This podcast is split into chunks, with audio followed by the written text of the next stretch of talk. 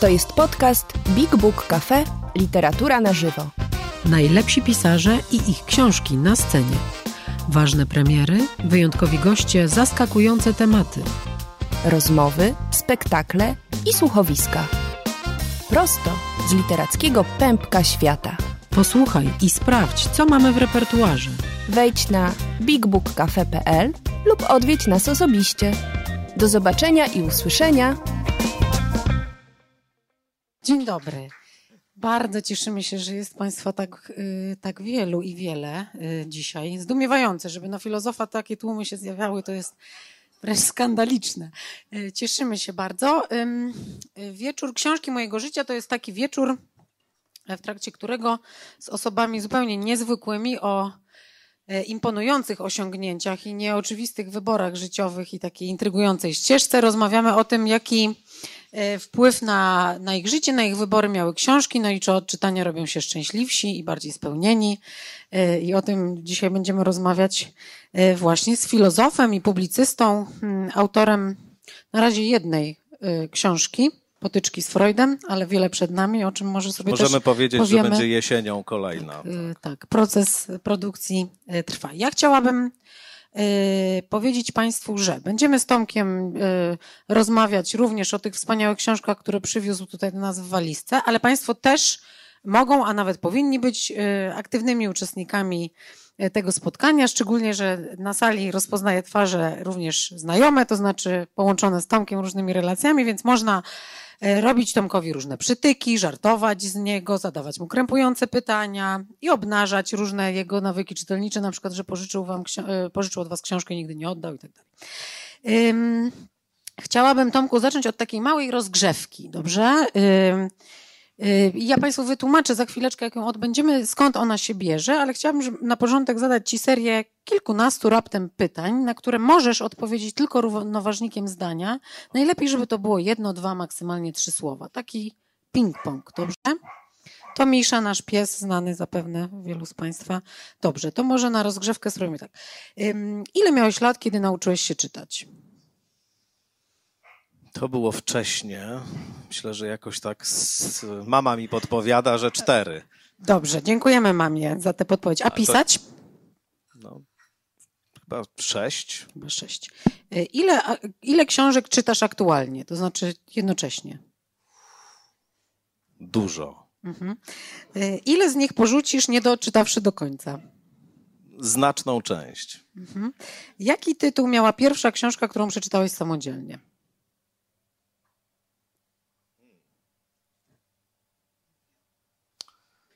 Pamię... Nie pamiętam. Nie pamiętam, no dobrze. Dobrze, to teraz tak, ile miesięcznie wydajesz na zakup książek? Proszę określ opisowo, nie kwotowo, na przykład za dużo, nic, bo wydawcy mi przysyłają, albo tyle, ile żona pozwoli, no jakoś jak, tak... Powiedziałbym, że za mało. Za mało, o, zaskakująca odpowiedź. W jakiej pozycji, względnie w jakim amplua czytujesz? Najchętniej. W pozycji horyzontalnej. Ale y, siedzą, siedzącej czy stojącej? Może doprecyzuję. Leżącej. Leż... A poczekaj, aha, horyzontalnej, przepraszam, nie wertykalnej. Y, dobrze, y, czyli na leżąco. Y, a jak się nazywa i właściwie gdzie na świecie znajduje się twoja ulubiona księgarnia? Bo ty dużo podróżujesz, to może ona nie jest wcale gdzieś blisko. W Warszawie. Można konkretniej? My się nie pogniewamy, że to nie tu. Mam głęboki sentyment do księgarni Liber przy Uniwersytecie Warszawskim. Okej. Okay. Jaką jedną, jedyną książkę wyniósłbyś z płonącego mieszkania? Revisioning Psychology Jamesa Hillmana. To się nazywa wgląd. Czy twój pies, znany jako Berti, zjada twoje książki? Owszem, zdarza się. On wyraża krytyczny stosunek do niektórych pozycji. Ale nie powiem do jakich może, bo niektóre są bardzo kontrowersyjne także w obszarze politycznym, a to jest drażliwa kwestia tutaj Rozumiem. W Polsce. Dobrze. Audiobook, e-book czy druk? Druk. Druk. Ale ortodoksyjnie czy inne nie, formy nie. wchodzą? E-book też. Mhm. E-book też. Mhm. Ukochany literacki bohater twojego dzieciństwa to?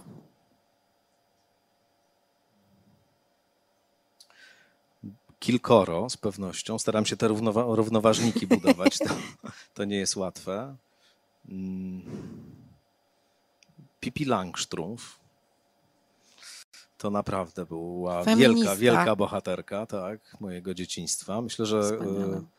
Prosiaczek. Mhm.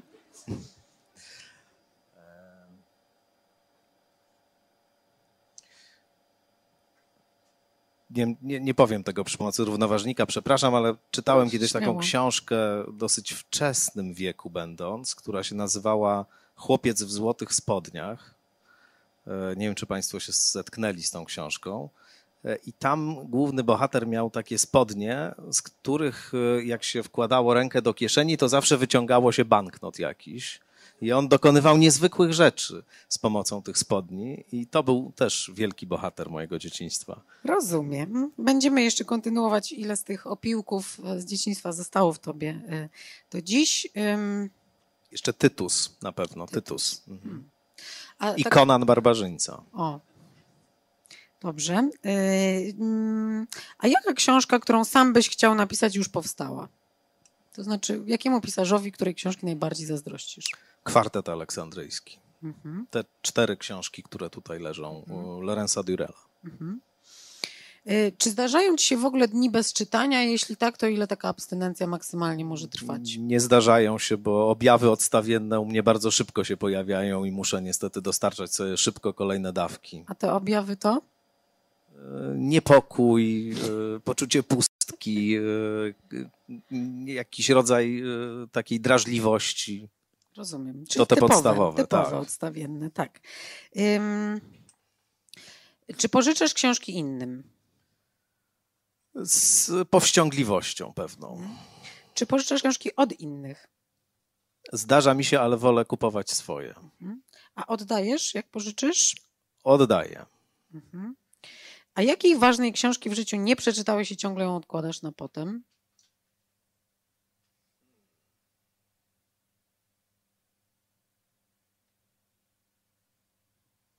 Oj, to sporo takich książek jest. Bardzo trudne pytanie. Nie przeczytałem na przykład dwóch powieści Luisa Ferdinanda Selina, Z zamku do zamku i Śmierci na kredyt, a bardzo bym chciał i ciągle to odkładam. Paru sążnistych pozycji z polskiej literatury nie przeczytałem, ale nie wiem, czy bym chciał koniecznie. Okay. Hmm. Czyli było to ominięcie świadome. Tak. Um, myślę, że chciałbym dokończyć W poszukiwaniu straconego czasu, bo przeczytałem kilka pierwszych tomów i ugrzązłem w pewnym momencie, ale to chciałbym dokończyć. To chyba najbardziej. A mogę państwa zapytać, kto z państwa przeczytał ca- całość? Ale tak śmielej z tymi ramionami, żebyśmy widzieli, w jakim jesteśmy towarzystwie. Znaczy, cztery osoby podniosły ręce, chyba pięć. Pię... Tak, pod, po, policzyłam pana. Dobrze, pięć osób. No, bardzo ciekawe. Gratuluję tym pięciu osobom, naprawdę, bardzo szczerze. Dobrze. Tomek, ostatnie pytanie z rozgrzewki. Czy zdarza ci się natrafiać w polski, polskich, nie obcojęzycznych, w polskich książkach na słowo, którego znaczenia nie rozumiesz? Zdarza się. Nie jakoś bardzo rzadko. Często. Nie, właśnie, nie często. Pomyłka. Nie jakoś bardzo często, ale zdarza się, oczywiście zależy z jakiego obszaru jest to książka. No bo na przykład w książkach z zakresu nauk biologicznych to dosyć często. Rozumiem. Dlaczego ta rozgrzewka nastąpiła i dlaczego tak się zakończyła? Bo ci z państwa, którzy Tomka znają albo często słuchają, to wiedzą, że po pierwsze mówi pięknie, kwieciście i w zasadzie bez końca, więc chciałam przynajmniej na początek spróbować tego takiego szybkiego tempa i tych równoważników, żeby sprawdzić, czy Tomek jest w stanie. A druga rzecz to to jest takie zadanie dla państwa i dla mnie. Ja tutaj inspirację czerpię z naszej wspólnej z Tomkiem pracy. Do niedawna razem w, w kwartalniku Przekrój siedzieliśmy biurko w biurko i tam był taki ładny zwyczaj, że jak Tomek użył trudnego słowa, szczególnie paradygmat lub paroksyzmy i tego typu podobne rzeczy, to musiał wrzucać dychę do słoika. Jak użył bardzo trudnego słowa, to dwie dychy. To było niby gra dla wszystkich, ale naprawdę tylko Tomek musiał się opłacać regularnie. Więc ja mam tutaj takie cytrynki. Za każde trudne słowo będziemy je wrzucać sobie do dzbanuszka. Jeśli Państwo takie słowo usłyszą, to proszę tam krzyknąć do mnie cytrynka, bo ja mogę być zaaferowana i na przykład nie zauważyć, że Tomek powiedział paradygmat. Prawda? W związku z czym będzie taka zabawa. Zobaczymy, jak tutaj będzie z tymi trudnymi słowami dzisiaj, czy wszyscy... wszyscy A co się stanie później z cytrynami? Nic. Nie A. każemy ci ich jeść publicznie. Okay, to tak chciałam, tak i tak dla sportu, dobrze. po prostu dla sportu... Yy, yy. Sprawdzić, jak to u ciebie jest z tą zrozumieniem językowym. Tomku, przyniosłeś dużo książek, bo rozmawialiśmy o tym, my tutaj mamy taką niby regułę żelaznego top ten, które później spisujemy dla Państwa, żeby, żebyście mogli pokorzystać z inspiracji. Ale Tomek dostał dyspensę na dwadzieścia tytułów i skwapliwie z niej korzystał. Jest chyba troszeczkę więcej nawet, mówiąc szczerze. Nie, no był to bardzo trudny wybór. A niepozorna czarna walizka z tobą przyjechała i mamy tutaj yy, fajny taki wybór. Będziemy rozmawiać o konkretnych pozycjach yy, dzisiaj, ale też troszkę wokół tego, jak Tomek czyta i jak tych doboru, do, wyborów dokonuje. Yy. Więc właściwie to na początku chciałam cię zapytać, jaki był klucz tego wyboru, bo to jest trudne zadanie dla, dla człowieka, który czyta dużo i intensywnie, więc co właściwie de- decydowało, czy kompulsywnie ściągałeś spółek, czy tutaj jest jakaś metoda w tym, w tym wszystkim? Jest w tym metoda, to znaczy ba- bardzo trudno byłoby mi rzeczywiście skonstruować taki ścisły top ten, chociaż przypomniałem sobie, że kiedyś była taka zabawa na Facebooku przed kilkoma laty, że się konstruowało taką ulubioną taki listę książek. Nie? Tak, challenge. Tak, book challenge. Ja rzeczywiście tam skonstruowałem taki top ten swój, odnalazłem go i część książek, które przyniosłem, to jest właśnie, to są składowe tego, tegoż zestawienia. Natomiast pomyślałem sobie, że ponieważ mamy opowiadać tutaj i rozmawiać o czytaniu i o książkach i o przeżywaniu czytania też, to wybiorę takie książki, które, o których odruchowo albo mam coś do, powie- do opowiedzenia, albo one kojarzą mi się z jakimś takim głębokim, fundamentalnym, czytelniczym i egzystencjalnym doświadczeniem. Egzystencjalne, tak? Za egzystencjalne. I, i, i... Profesor Bartoś. I ty, profesorze Bartosiu, przeciwko profesor mnie. Bartoś, profesor Bartoś wybrał egzystencjalne słowo jako trudne, to ja nie będę z profesorem dyskutować. Jest jedna cytrynka. Idźmy dalej. Zapamiętam to, Tadeuszu, jak ty tu będziesz siedział. W każdym razie, jak przeglądałem bibliotekę przed tym naszym spotkaniem, to szukałem takich książek, o których pamiętam, że jakoś głęboko na mnie oddziałały, jak je czytałem, że były jakimś wstrząsem, jakimś takim niezwykłym przeżyciem, coś zmieniły we mnie, w moim sposobie myślenia o świecie, widzenia świata, coś zmieniły w moim życiu czasami. Albo, nie wiem, zostały ze mną bardzo długo i, i są mimo kilkunastu, kilkudziesięciu lat, które od pierwszej lektury upłynęły. No więc takim się kierowałem kluczem. O. Ten wybór sugeruje, że, że w tej twojej bibliotece domowej też są książki takie mocno, głęboko sprzed wielu lat, i, ale też, też zupełnie nowe. Jak to w ogóle jest jakby z tobą i tą relacją z książką jako obiektem fizycznym? Czy ty trzymasz, przechowujesz, masz ze sobą, nie wiem, mimo pewnie jakichś tam przeprowadzek życiowych, te książki od dawna, dawna? Jak, jak, to, jak to wygląda? Czy czyścisz tę bibliotekę regularnie?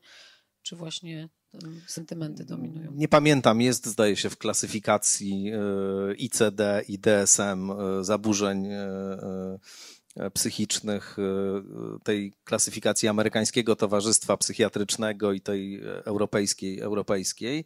Są jakieś takie jednostki, które dotyczą zbieractwa kompulsywnego, gromadzenia rozmaitych materialnych obiektów i w moim przypadku rzeczywiście, jeżeli chodzi o książki, to występuje to ta jednostka.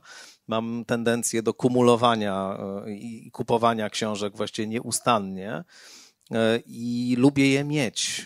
Niedawno widziałem na Facebooku, próbowałem to odszukać, ale nie znalazłem, jakieś japońskie słowo oznaczające praktykę kupowania książek pomimo świadomości, że ich się nigdy nie będzie w stanie przeczytać.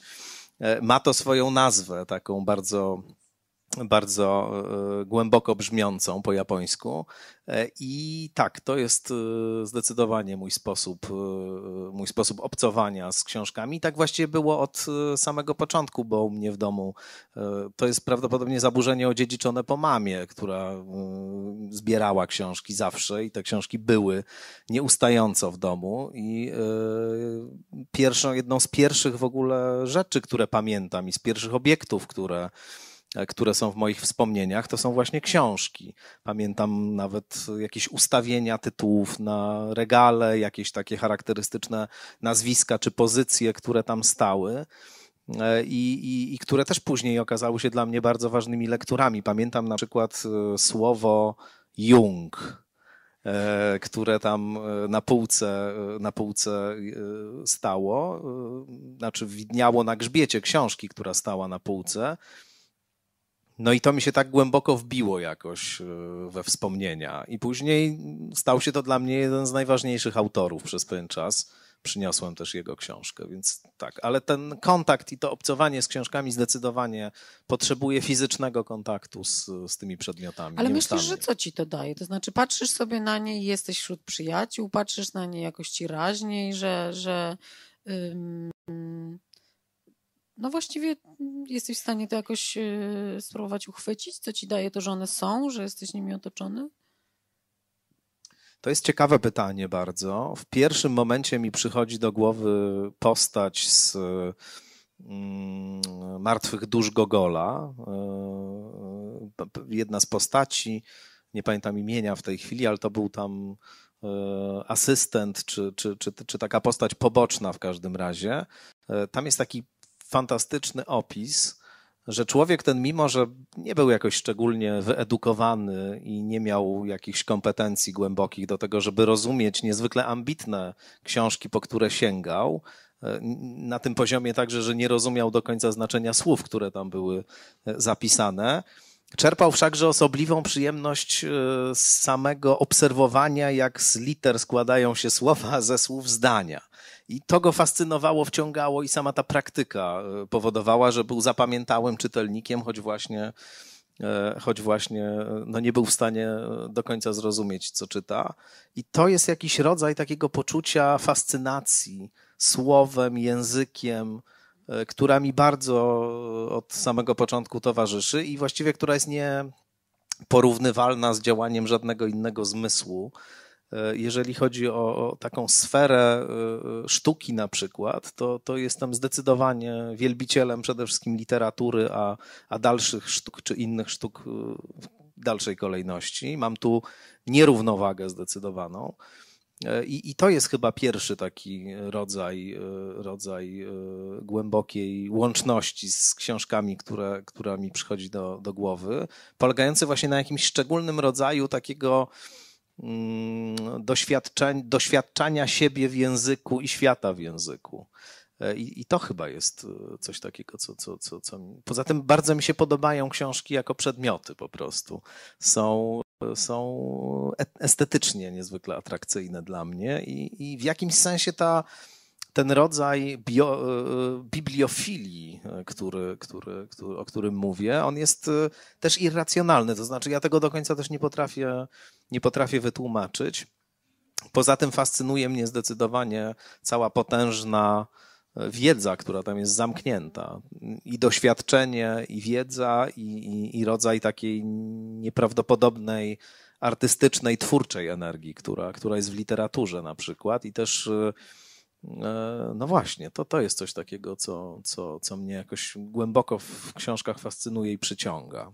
A pozostając jeszcze w tej relacji między tobą a pewną fizycznością literatury, to gdyby wziąć tę bibliotekę, którą masz w domu w tej chwili, to znaczy czy ona się znajduje w wielkim ładzie, czy ty masz ją alfabetycznie ustawioną, czy to jest jakiś taki lekki rozgardiaż, w którym ty się bardzo bezpiecznie czujesz, bo i tak wiesz, gdzie która leży, czy to jest tak, że nie wiesz, gdzie która leży i biegasz po domu i potrzebujesz pomocy w znalezieniu, jak to jest, tam jest, tam jest taki... ład nieład, czy właśnie czy jesteś obsesyjnie jakoś nastawiony? Moja żona znacząco się śmieje tutaj. Otóż nie no, mamy dosyć pokaźną bibliotekę. połączoną z naszych bibliotek osobno budowanych i ona jest rzeczywiście dość masywna.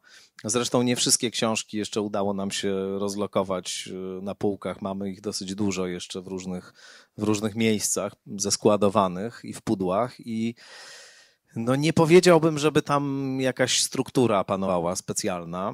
Mamy znajomych sąsiadów, których odwiedziliśmy niedawno i I, i, i nasz sąsiad, zresztą muzyk utalentowany i zdany, nie wiem, może wyautuje, Mateusz Franczak, jeśli jest na sali, to go pozdrawiam, nie wiem, nie, nie widzę.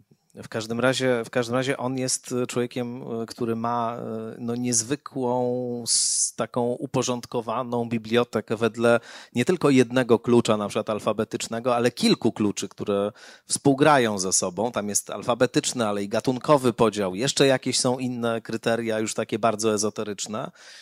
No i jak żeśmy to zobaczyli, wychodząc z tego naszego chaosu... Cytryna za ezoteryczne usłyszałam. Proszę. No nie przeszkadzaj sobie, Tomku. No, e, no to... Nie? Dobrze. No, okej. Okay. Dobrze. Dziękuję. Dziękuję. A, racja, racja. Nie, to już proszę nie... nie. W każdym razie... Y, tak, ta, ta nasza biblioteka, ona ma pewne... To znaczy my jej nadajemy pewne pozorne cechy struktury jakiejś. Trochę tak właściwie...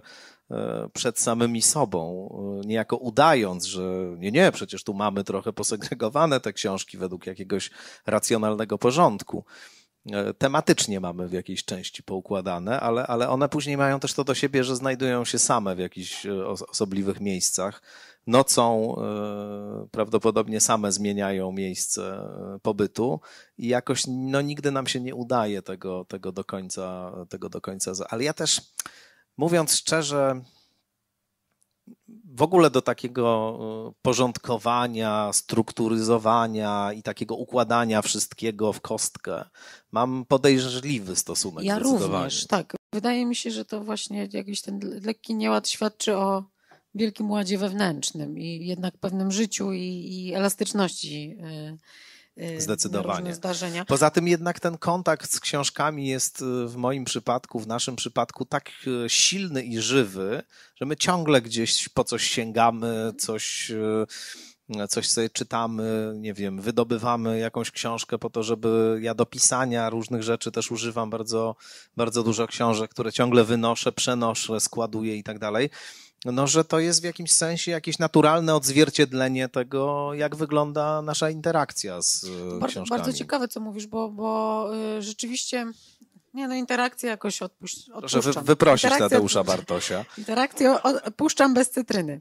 Um, bo, bo, to, bo to sięganie po książki, zaglądanie, doczytywanie sobie, wiesz, wydaje mi się, że dla wielu ludzi to jest już taka czynność bardzo retro, że tak, że tak bo to jest takie fizy, fizyczne googlowanie jakby, prawda, własnej biblioteki, że bardzo wielu, bardzo wielu z nas ym, no albo książki czyta i podaje dalej, bo wie, że do nich nie wróci, albo nie daje sobie szans, bo nie będzie czasu, więc gdzieś tam przekazujemy je dalej, żeby, żeby sobie żyły, albo jakoś nie, chyba nie wierzymy w to, że będziemy, że będziemy jeszcze z nich korzystać, więc to bardzo piękne, co mówisz, że u was te książki naprawdę są w takim, bo ja, mnie jest, ja patrzę na swoje książki i czasami tak mi jest strasznie smutno, że po nie nie sięgam, mam wobec nich wyrzuty sumienia. Nie, to takie też mamy oczywiście.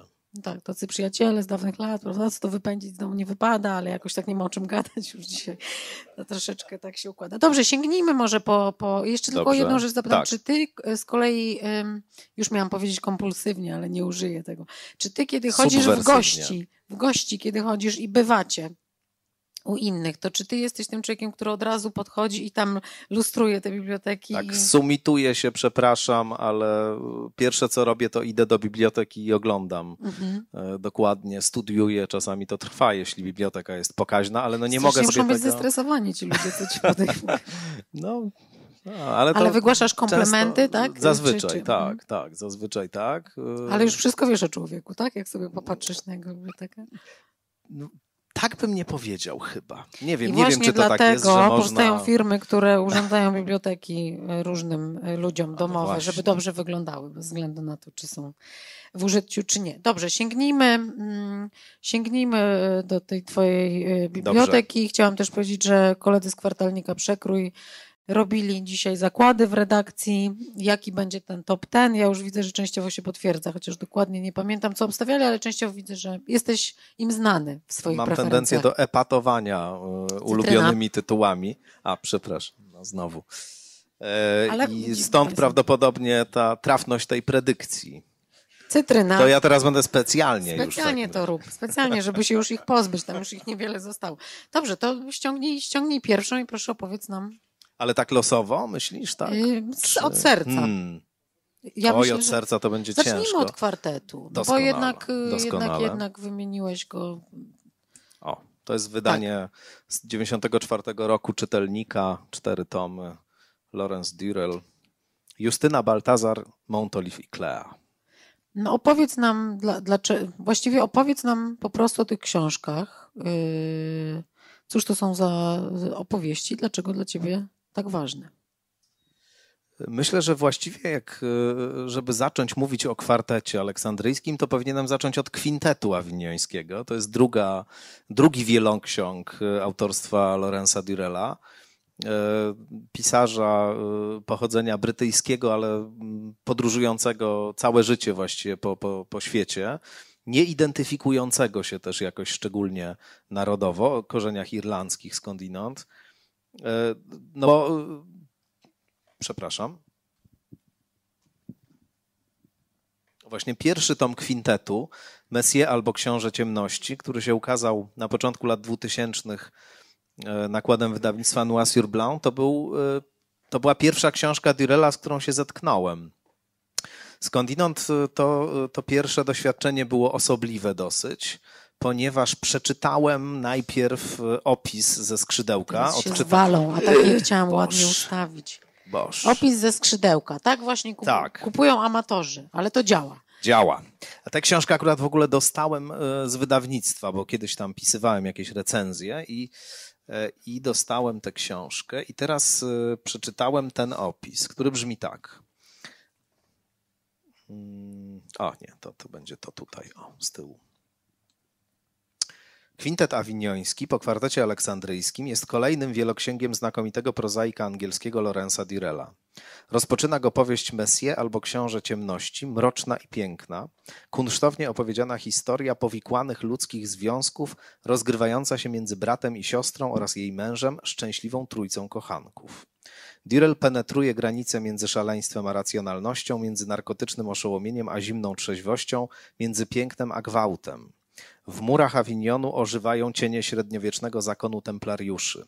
Na pustyni egipskiej rozgrywa się misterium, którego uczestnicy spożywają niby hostie okruchy mumii.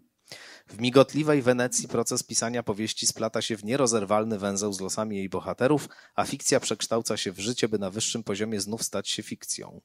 W świątyni Angkor Wat rodzi się miłość, zgodnie bowiem ze wschodnim wierzeniem każdy ma dwa miejsca urodzenia, jedno prawdziwe fizyczne i drugie będące w sferze predylekcji, cytryna, ale to miejscem, nie twoje w którym, słowo, to ci nie wrzucam. A, dobrze, w którym człowiek rodzi się psychicznie.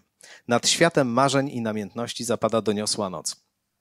Mówiąc szczerze, jak to przeczytałem po raz pierwszy, to pomyślałem sobie, nie, no przecież nie, nie będę tego czytał. Co to jest w ogóle? Brzmi strasznie. Natomiast później coś dziwnego się wydarzyło, czego dotąd nie potrafię wytłumaczyć. Mianowicie zniknęła ta książka w mieszkaniu. Po prostu zdematerializowała się.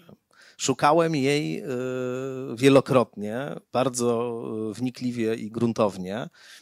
I się jej nie udało mi nigdy dotąd odnaleźć. Po prostu jej nie ma. Nie wiem, co się stało. Może jakiś o charakterze mistycznym tutaj proces zaszedł. W każdym razie naprawdę ona zniknęła. I to mnie jakoś, mówiąc szczerze, zafrapowało. Później natomiast zetknąłem się z tymi książkami na Wydziale Filozofii, kiedy podczas któregoś z seminariów po prostu się pojawiło to nazwisko. I w kontekście kwartetu aleksandryjskiego właśnie. I jakoś przypomniałem sobie te, te, ten dziwny opis i pomyślałem, że nie, no może jednak po to sięgnę. Starałem się znaleźć jakieś informacje na temat kwartetu. Bardzo długo mi zajęło zdobycie tej książki, ale kiedy ją już zdobyłem, no to mówiąc szczerze, wpadłem w to po uszy. To znaczy przeczytałem to jednym tchem, mając takie poczucie, że nigdy w życiu jeszcze z czymś takim się nie zetknąłem, z, takim, z taką wirtuozerią intelektualną, językową. i z takim, z taką kompozycją tych składników, które mnie zawsze też fascynowały, a które w zasadzie z pozoru są wykluczające się. No bo z jednej strony jest tutaj zamiłowanie wielkie autora do, no, do takiego empirycznego światopoglądu naukowego, do racjonalności, do nauk ścisłych, do właśnie takiego przekonania, że to wszystko, co w świecie się dzieje i w człowieku, jest opisywalne przy pomocy pojęć i narzędzi, które mają nauki empiryczne, i wszystkie te takie różne jakieś mistycyzowania, religie, mity, to są rzeczy, no to są po prostu jakieś iluzje, które tam sobie wytwarzamy, a jesteśmy białkiem, które produkuje jakieś, jakieś narracje. I tyle, i nic więcej Za nie ma. Za narrację zawsze Tomkowi dawaliśmy cytryną. Świat, świat jest bez sensu, świat jest tylko kompozycją atomów, materii, która się przewala, przewala, przewala i dąży do entropii, i później zniknie, już nic więcej nie będzie. Wszyscy się zaśmiali. To jest podpowiedź. No to jest wraca, jakoś to jest, zrozumiała to jest książka, reakcja. Czy to jest książka, do której ty wracałeś później? Tak, ja nieustannie do niej wracam. Tylko jeszcze powiem o tym drugim składniku. A ten drugi składnik to jest z kolei gnoza, ezoteryka właśnie. Już raz była za to cytryna, więc teraz już nie, nie liczy się. To jest jakiś rodzaj takiego poszukiwania czegoś, co właśnie przekracza taki, taką prostą racjonalność, znaczy prostą, ona nie jest prosta, ona jest niezwykła, skomplikowana i imponująca, rzecz jasna, ale co, co w jakimś sensie nie mieści się w tym takim naturalistycznym światopoglądzie, w tym światopoglądzie, który daje po prostu współczesna nauka. I to zamiłowanie też do, do, do nauk tajemnych, do alchemii, do gnozy, do jakichś rozmaitych dziwnych teorii także, było czymś, co niezwykle mnie przyciągnęło w tej książce, to znaczy ta, ta, i też sposób połączenia tych rzeczy, które, które we mnie też jakoś zawsze współistniały i nigdzie nie znalazłem wcześniej dotąd takiego, takiego tekstu czy takiej perspektywy, w której one by mogły harmonijnie koegzystować, a tutaj właśnie doskonale się to splatało ze sobą i doskonale ze sobą grało, więc to mnie przede wszystkim też niesamowicie zafascynowało, poza tym, że to jest niezwykle też misterna robota, to znaczy tam jest, już o tym wiele razy mówiłem w audycjach i pisałem, mogę jeszcze, jeszcze po prostu tak już dla porządku powiedzieć dwa zdania o strukturze tej, tej książki, tej właściwie powieści w czterech odsłonach.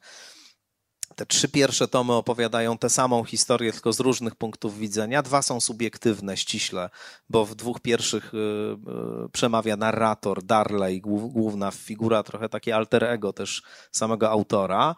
One są bardzo specyficzne i to warto pamiętać, jak się czyta Kwartet, że na przykład Justyna, wiele osób jakoś, powiem kolokwialnie, odpada przy Justynie w trakcie lektury Kwartetu, dlatego że się im wydaje to na takie trochę egzaltowane, nadmiarowe, rozbuchane. No właśnie takie ma być, właśnie takie ma być. To jest osobisty pamiętnik narratora, głównego bohatera, który opowiada z perspektywy czasu historię romansu z żoną takiego koptyjskiego bankiera Nessima, Justyną tytułową właśnie, i stara się zrozumieć, co tam się stało pomiędzy nimi i kim właściwie ta Justyna była, i stosuje psychoanalizę do zrozumienia jej. Tam są też takie rozwiązania formalne, niezwykle rewolucyjne jak na tamte czasy, bo cały później Cortázar jest zainspirowany właśnie Kwartetem Aleksandryjskim skądinąd. Natomiast Darley czyta książkę byłego partnera Justyny, który o niej napisał takie małe psychoanalityczne dziełko, gdzie właśnie, ponieważ on, ją sam doktor Freud konsultował skądinąd, ongiś, i tam w tym dziełku dokonywał jakiejś takiej głębinowej analizy jej, jej psychiki. Darley to czyta, ale jakby ta perspektywa psychoanalityczna też jest niewystarczająca. Sięga do gnostycyzmu walentyńskiego właśnie. Wyobraża sobie Justynę jako Sofię, tą żeńską zasadę, mądrość boską, która odszczepiła się w pewnym momencie od bóstwa, gdzieś upadła w świat. On ją postrzega jako takie wcielenie zasady kobiecości właśnie. No, odjeżdża tam generalnie dosyć ostro i później wysyła tę książkę, czyli Darley, narrator Justyny, wysyła Justynę Baltazarowi, jednemu z bohaterów Justyny, który jest z kolei kabalistą funkcjonującym w Aleksandrii, jednym z bohaterów takich epizodycznych właśnie Justyny, i pisze do niego: słuchaj, ja tak spisałem to, co pamiętam, ale może ja na przykład czegoś nie zauważyłem, może czegoś nie dopatrzyłem. Czy mógłbyś przejrzeć ten rękopis i wprowadzić ewentualnie do niego jakąś korektę? No i Baltazar mu odsyła tę korektę i Darley opisuje w drugiej książce to, co wynika z tej korekty Baltazara. Okazuje się, że wszystko było zupełnie inaczej, niż on myślał. Zupełnie inaczej, że te zdarzenia, które on opisywał, miały zupełnie inny sens, niż on myślał. No właśnie, czy miały, czy nie miały, to jest inna sprawa, bo Durrell mówi, że wszystkie te perspektywy są prawdziwe tak naprawdę. Później trzecia książka, Mountolive, to jest znowu ta, ta, ta sama historia, tylko opowiedziana z perspektywy trzecioosobowego bohatera, narratora, przepraszam, taka klasyczna powieść realistyczna. I czwarty tom Clea to jest kontynuacja. To ma razem odzwierciedlać kontinuum czasoprzestrzenne, trzy wymiary przestrzenne i czwarty czas. No i to jest rzeczywiście no, niebywale misternie skonstruowane. Tam wszystkie trybiki ze sobą wchodzą w precyzyjną interakcję, nie ma, nie ma tam żadnych puszczonych momentów i to samo w sobie też jest niezwykłe jako pewien konstrukt. To już jest, to już jest nawet coś więcej niż literatura, to już jest rodzaj takiej, takiej, takiego, e, takiej instalacji artystycznej w jakimś sensie. Jak się Państwu podobał ten y, esej o jednej z dwudziestu książek, o których mam cię, mają Państwo czas do rana? Cieszę się bardzo. Wszyscy wiedzieliśmy, na co się piszemy, prawda? Wspaniała, Tomku, ta Twoja opowieść, też wspaniała, no taka, no i głęboka fascynacja, ale, ale miłość i pasja, z którą mówisz o, o tej książce, więc cieszę się, że od tej zaczęliśmy. Czytałem a, a... ją wielokrotnie i wracam do niej wielokrotnie, wspaniale. Więc za każdym razem coś w niej odkrywam nowego. A ktoś z Państwa te książki zna tak dobrze jak Tomasz albo nie tak dobrze jak Tomasz? Tak, są takie osoby na sali. Wspaniale. Ja tylko przypominam, że Państwo są jak najmilej proszeni do zabierania głosu. Mamy tutaj... O, dobra. Może podam mikrofon, bo... Y, Julia poda mikrofon, dobrze? Bo jest pełna sala, chcielibyśmy, żeby wszyscy słyszeli. E, cześć, mam dwa pytania. Słuchajcie mnie przez ten mikrofon? Tak. E, chciałabym się zapytać po pierwsze, czy czujesz też w temacie śmierci, że obcowanie w ogóle z książkami, czyli taką formą zamkniętą, właśnie wracając do twojego pytania, jest w pewien sposób takim obcowaniem ze skończonością swoją, no bo jeżeli wiesz, że ich nie przeczytasz, no to jest to jakaś relacja ze swoją śmiercią też. A druga sprawa, czy masz specjalny kontakt z zeszytami? Czy raczej przenosisz to na komputer? Czy też masz właśnie zeszyty od wszystkiego? Prawdopodobnie w tej odpowiedzi na pierwsze pytanie wyrazi się jakiś rodzaj mojej negacji śmiertelności i lęku przed śmiercią, bo ja mam raczej właśnie taką głęboką iluzję, że ja jednak zdołam te książki wszystkie przeczytać, więc pewnie tu się odzwierciedla jakiś rodzaj rozpaczliwej negacji faktu skończoności i, i jakaś iluzja tego, że, że, będę, że będę jednak zdolny do tego, żeby mimo wszystko, przynajmniej to, co jest zgromadzone na półkach w domu, przeczytać. A co do drugiej, drugiego pytania, to tak, tak, to, to mam, znaczy piszę na komputerze głównie, ale robię notatki dosyć, dosyć intensywne i zeszyty zdecydowanie mam spersonalizowane. To znaczy nie, nie aż tak, żebym tworzył jakieś kolaże na okładkach i tak dalej, jak, jak niektórzy robią, ale, ale na pewno wybieram je dość starannie i, i, i tak, i pielęgnuję je. Tak. Istnieje ta teoria, że gromadzenie wielkich księgozbiorów jest dosłownym wyrazem marzenia o nieśmiertelności człowieka. No, to jest bardzo ładna metafora, ale a zostając przy tym, przy tej relacji między czytaniem a pisaniem, czy w tobie jest też, no, czy zachodzi taka reakcja, że jak ty przeczytasz rzeczy fascynujące, czytasz dużo, no to jest w tobie... najadasz się tymi literami, znaczeniami, myślami i, i wtedy jest ta w tobie potrzeba ym, też pisania, a z drugiej strony czy miewasz kryzysy w pisaniu i, po, i masz poczucie, że, że, że, że trzeba ten brak jakoś uzupełnić? Czy, no, czy czytanie jest tym paliwem też? Na pewno jest paliwem, to znaczy nie, nie wyobrażam sobie za bardzo y, pisania bez czytania. Myślę, że to jest w ogóle niemożliwe. Znaczy chyba są tacy ludzie prawdopodobnie, którzy którzy na przykład mają tak niezwykły słuch językowy, że podłapują pewne rzeczy tylko i wyłącznie ze słuchu i potrafią to później w zdania zamienić. Natomiast dla mnie jednak podstawową aktywnością przygotowującą do pisania jest czytanie zdecydowanie. Ja też pewnie ze względu na takie na, na przeważający gatunek, który uprawiam, czyli taka publicystyka, eseistyka. To jest, to jest coś, co się naturalnie żywi innymi tekstami i, i, i jakby co nieustannie wchodzi w jakiś rodzaj interakcji z innymi tekstami, więc tak, to jest niewątpliwie coś, co, co jest warunkiem koniecznym dla mnie. No. Może spróbujmy sięgnąć po, nie wiem, najwcześniejszą z tych lektur, które tu leżą. Najwcześniejszą. Hmm. Najwcześniejszej to nie ma, to byłby właśnie Conan Barbarzyńca. Słuchamy, bo chciałam, bo właśnie cieszę się, że tak powiedziałeś, dlatego że ja w ogóle, Tomek, bardzo chciałam ci zadać takie po prostu najważniejsze pytanie tego wieczoru, to znaczy, czy mądrzy ludzie czytają tylko mądre książki? Ona jest czy bardzo mądrą książką. Czy dostrzegają mądrość we, w każdej książce, którą czytają? Nie, no ja jestem wielkim wielbicielem kultury popularnej, literatury popularnej, tak zwanej, czy literatury gatunkowej. Oraz serii Rambo, z wyjątkiem piątej o, części. O czym no, piąta jest niestety bardzo słaba. Nie wiem, czy ktoś z Państwa już widział piątą część? Nie, no przecież to, to, jest, to się na to od razu idzie, jak grają. To, no ale piąta jest bardzo słaba niestety. No, pierwsze trzy to jest jednak kanon, ale... No właśnie, w każdym razie bardzo, bardzo jest mi bliska literatura gatunkowa i w ogóle sam kontakt z czytaniem zaczął się u mnie od tego typu literatury, w przeważającej mierze po, poza literaturą dla dzieci po prostu. Ale zaczął się od komiksów i od, i od fantastyki, od fantasy w szczególności, od Conana właśnie. Kiedyś gdzieś znalazła się w orbicie u mnie w domu, to chyba mój ojciec jakoś przyniósł, bo, bo on czytywał tego typu rzeczy. Numer Nowej Fantastyki z Arnoldem Schwarzeneggerem na okładce, tam jakiś osiemdziesiąty, chyba czwarty to jest rok, coś takiego i tam Schwarzenegger jako Conan, rzecz jasna, i tam jest opowiadanie Roberta Erwina Howarda, czyli twórcy tej postaci, właściwie twórcy gatunku fantasy, no bo to jest de facto, nie byłoby Tolkiena, gdyby nie Conan tak naprawdę, warto to sobie, warto to sobie uświadomić. W każdym razie, w każdym razie pamiętam, że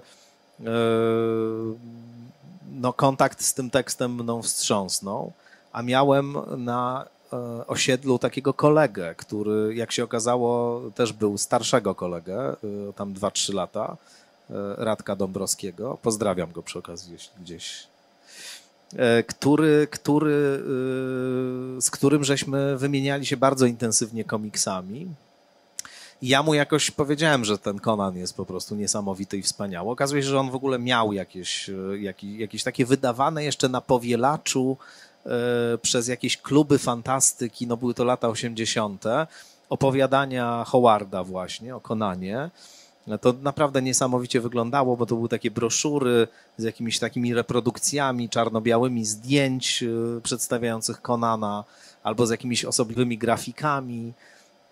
I, no i wtedy się zacząłem tym zaczytywać po prostu. Jak, jak niesamowicie mnie to zafascynowało. W ogóle cały ten kompletnie osobny, inny świat, wymyślony od początku do końca, zaludniony przez smoki, jakieś dziwne stwory. No, nie byłoby też Gry o Tron, gdyby nie, gdyby nie Conan.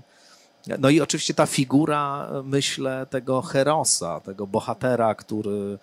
który choć bywa brutalny, to zawsze w dobrej sprawie jest, jest człowiekiem czyniącym dobro za wszelką cenę, et cetera. Walczy z tymi smokami, przy tym jeszcze jest obdarzony tężyzną fizyczną ogromną, bo te opisy tego, jak wielki był Conan w sensie fizycznym, tam u Howarda, Howarda zajmują dużo miejsca. Nawiasem mówiąc, często podobno myślano o Robercie Erwinie Howardzie, że on musiał być takim małym, filigranowym, niedużym człowiekiem, który właśnie sobie rekompensuje różne rzeczy, a okazało się, że właśnie on był takim Conanem tak naprawdę. Sam był taki wielki, choć niezwykle, zdaje się, wrażliwy, popełnił samobójstwo we wczesnym, mając tam chyba trzydzieści sześć lat. W każdym razie no to było jakieś niebywałe dla mnie odkrycie. I, i później ta fantastyka bardzo długo ze mną została i czytałem te książki różne zresztą, takie około konanowe, no a później już Tolkiena rzecz jasna i, i, i, i science fiction i tak dalej. No i Stephena Kinga, również też przyniosłem Stephena Kinga jako tekst w jakimś sensie niezwykle ważny dla mnie. Którego Stephena? Misery. Dlaczego? To w ogóle była jedna z pierwszych książek, jakie sobie sam kupiłem, pamiętam. To był chyba rok dziewięćdziesiąty, więc miałem dwanaście lat. W księgarni w Podkowie Leśnej, gdzie, gdzie część mojej rodziny mieszka. I pamiętam, jak pojechałem na rowerze do tej księgarni, przywiozłem to do domu, do mojej babci i ciotki. Także z, z kuzynami tam spędzałem du, dużo czasu w wakacje. I pamiętam dramatyczną reakcję babci, która zobaczywszy okładkę, próbowała mi tę książkę odebrać, ale nie dałem sobie jej odebrać. Uciekłem z nią gdzieś, pamiętam, do lasu i ją przeczytałem po prostu z zapartym tchem, dlatego że wcześniej wspomniany Radek Dąbrowski obdarował mnie książką Grahama Mastertona Manitou. Nie wiem, czy ktoś z Państwa pamięta Manitou Grahama Mastertona. Wydawnictwo Amber wydawało takie małe książeczki w serii horror. Był taki napis krwawy, horror na okładce. Strasznie to wygląda. Już od samego tego słowa tak zapisanego można się było przerazić. I człowiek miał takie poczucie, że czeka na niego coś strasznego z, pomiędzy tymi okładkami. I tam były jakieś zazwyczaj... Sama ta książka była wtedy dla mnie jakaś zupełnie niezwykła. Później ją przeczytałem po raz kolejny po latach i okazało się, że właściwie się jej nie da czytać.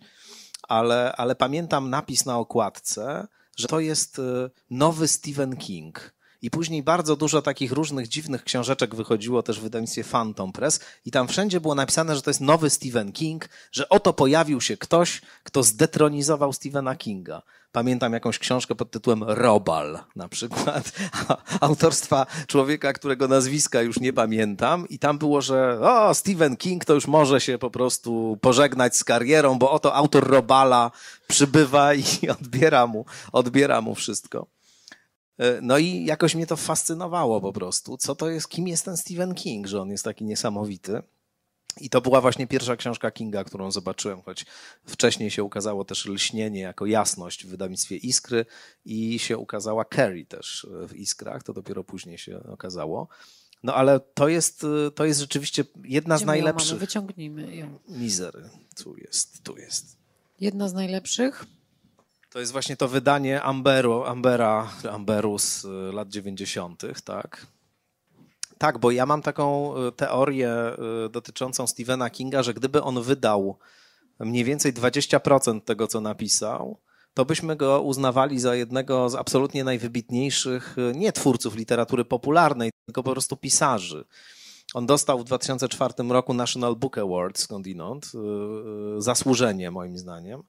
Natomiast Harold Bloom, wybitny krytyk literacki, filozof literatury, bardzo prominentna postać, wtedy dostał apopleksji.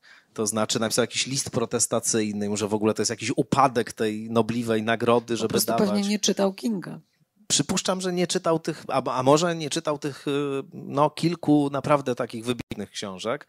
I myślę, że Misery jest w topie absolutnie książek Stephena Kinga. I to, i to rzeczywiście się, od, od tej książki też się zaczęła moja fanatyczna miłość do, do tego autora, która właściwie przez lata dziewięćdziesiąte trwała. On później zaczął już produkować takie książki, które tak od, od drugiej połowy lat dziewięćdziesiątych. Już to jakoś moim zdaniem było, było, było reprodukowanie się i takie to, to nie miało tego ciężaru, ale, ale te rzeczy były naprawdę głęboko przerażające. I dlatego takie dobre też. A powiedz, jesteś pewien, że to King się zmienił w tej połowie lat dziewięćdziesiątych, czy ty? To znaczy, słowem, czy ta literatura gatunkowa, ta fascynacja te, tego typu literaturą, ty ją postrzegasz jako taką fazę młodzieńczą, chorobę jakąś młodzieńczą, z której się wyrasta, która ma Broń pewne Boże. funkcje, czy ona zostaje z tobą i to jest wciąż literatura, w której ty możesz znaleźć coś zdecydowanie, dla siebie? Zdecydowanie zostaje i mam, mam wielu takich autorów, których lubię. Przyniosłem zresztą...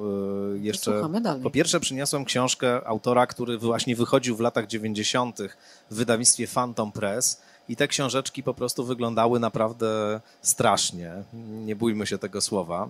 I nie chodzi tutaj o potencjał grozy tkwiący w tekście, a przynajmniej nie takiej grozy, o, o, jakiej, o jakiej tutaj mówię właśnie. Clive Barker. Clive Barker. Księga krwi. Tak jest. jest sześć tomów tych opowiadań Clive'a Barkera i na Clive'a Barkera trafiłem z kolei dlatego, że na okładce Tej, tych książek przeczytałem, że Stephen King powiedział o Clive'ie Barkerze. Słynne zdanie, które zacytuję w oryginale, żeby nie kaleczyć, jednak to trzeba naprawdę usłyszeć tak, jak on powiedział. On powiedział: I have seen the future of horror. His name is Clive Barker. Tak powiedział Stephen King. No więc pomyślałem, że nie, no to w takim razie muszę, muszę to przeczytać. No i Phantom Press wtedy wydawał Barkera, a później inne wydawnictwa zaczęły go wydawać. Ostatnie wydawnictwo Mag przed laty wznowiło taką, przed kilkoma laty wznowiło taką jego świetną powieść Imagica. To jest w ogóle przedziwna postać. Państwo znają na pewno taki horror, na początku lat dziewięćdziesiątych się pojawił w kinach, do dziś jest kultowym horrorem, Hellraiser. Czy ktoś Kto z Państwa zna? zna? ten horror. Bo Tomek często tak mówi, jakbyśmy wszyscy byli w tym samym uniwersum skojarzeń, a nie zawsze. Przecież wszyscy tak? znają. Jedna ósma sali. Hellraiser. Dobrze, może dwa, dwa, dwa słowa. Jakby jest taki człowiek z, prze, z przerażającą, białą, łysą głową, w którą są powbijane gwoździe. To jest, to jest jeden z głównych bohaterów filmu Hellraiser, który był filmem wyreżyserowanym skądinąd właśnie przez Clive'a Barkera. Inny film w jego reżyserii to Candyman. Widziałem, że teraz jest wznowienie tego, znaczy remake tego filmu. Lada moment wchodzi do kin. To jest człowiek, który zaczynał właśnie, Brytyjczyk, który zaczynał od opowiadań grozy, ale takich jakichś bardzo dziwnych, bardzo wysmakowanych literacko, bo to jest stylista taki naprawdę obczytany w literaturze niesamowicie, o zupełnie nieposkromionej wyobraźni, tworzący coś, co w ogóle nie mieści się właściwie w żadnej przegródce gatunkowej, bo to jest coś pomiędzy horrorem, weird fiction tak zwaną, urban fantasy, fantasy, właściwie no, kompletnie nieklasyfikowalna proza. I faktycznie te pierwsze jego książki były takimi klasycznymi horrorami, a później się stawały coraz bardziej takimi właśnie no niesamowicie imaginacyjnymi opowieściami, w których jakieś dziwaczne stwory się pojawiają, światy jakieś dziwne i, i tak dalej. I to jest wszystko bardzo takie przeniknięte makabrą, ale właśnie niezwykle wykwintnie literacko podaną, seksem też, okultyzmem, no po prostu mnóstwem fantastycznych rzeczy. No to teraz I, możesz się wytłumaczyć, co ciebie w tym kręci. To znaczy, ym, no poważnie, co, co to jest, czy to, to emanacja tej wyobraźni, co tu jest tą siłą, która ciebie przyciąga i naprawdę, bo mnie, ja na przykład nie czytam takiej literatury, ona mnie kompletnie jakby nie, nie porywa, a autentycznie interesuje mnie, co w tym działa. Wiesz co, ja, ja, w ogóle, ja w ogóle nie wiem, czy ja bym się zdefiniował na przykład jako wielbiciel, powiedzmy, tego gatunku. Konkretnych e, tak, kon autorów zawsze i jakoś, światów, jakoś tak? konkretni autorzy i konkretne postacie, zresztą i w filozofii, i w sztuce, i, i w muzyce zawsze jakoś no, no, nie potrafiłbym się sklasyfikować gatunkowo, zawsze mnie jakoś przede wszystkim jakieś, jakieś postacie, osobowości przyciągały.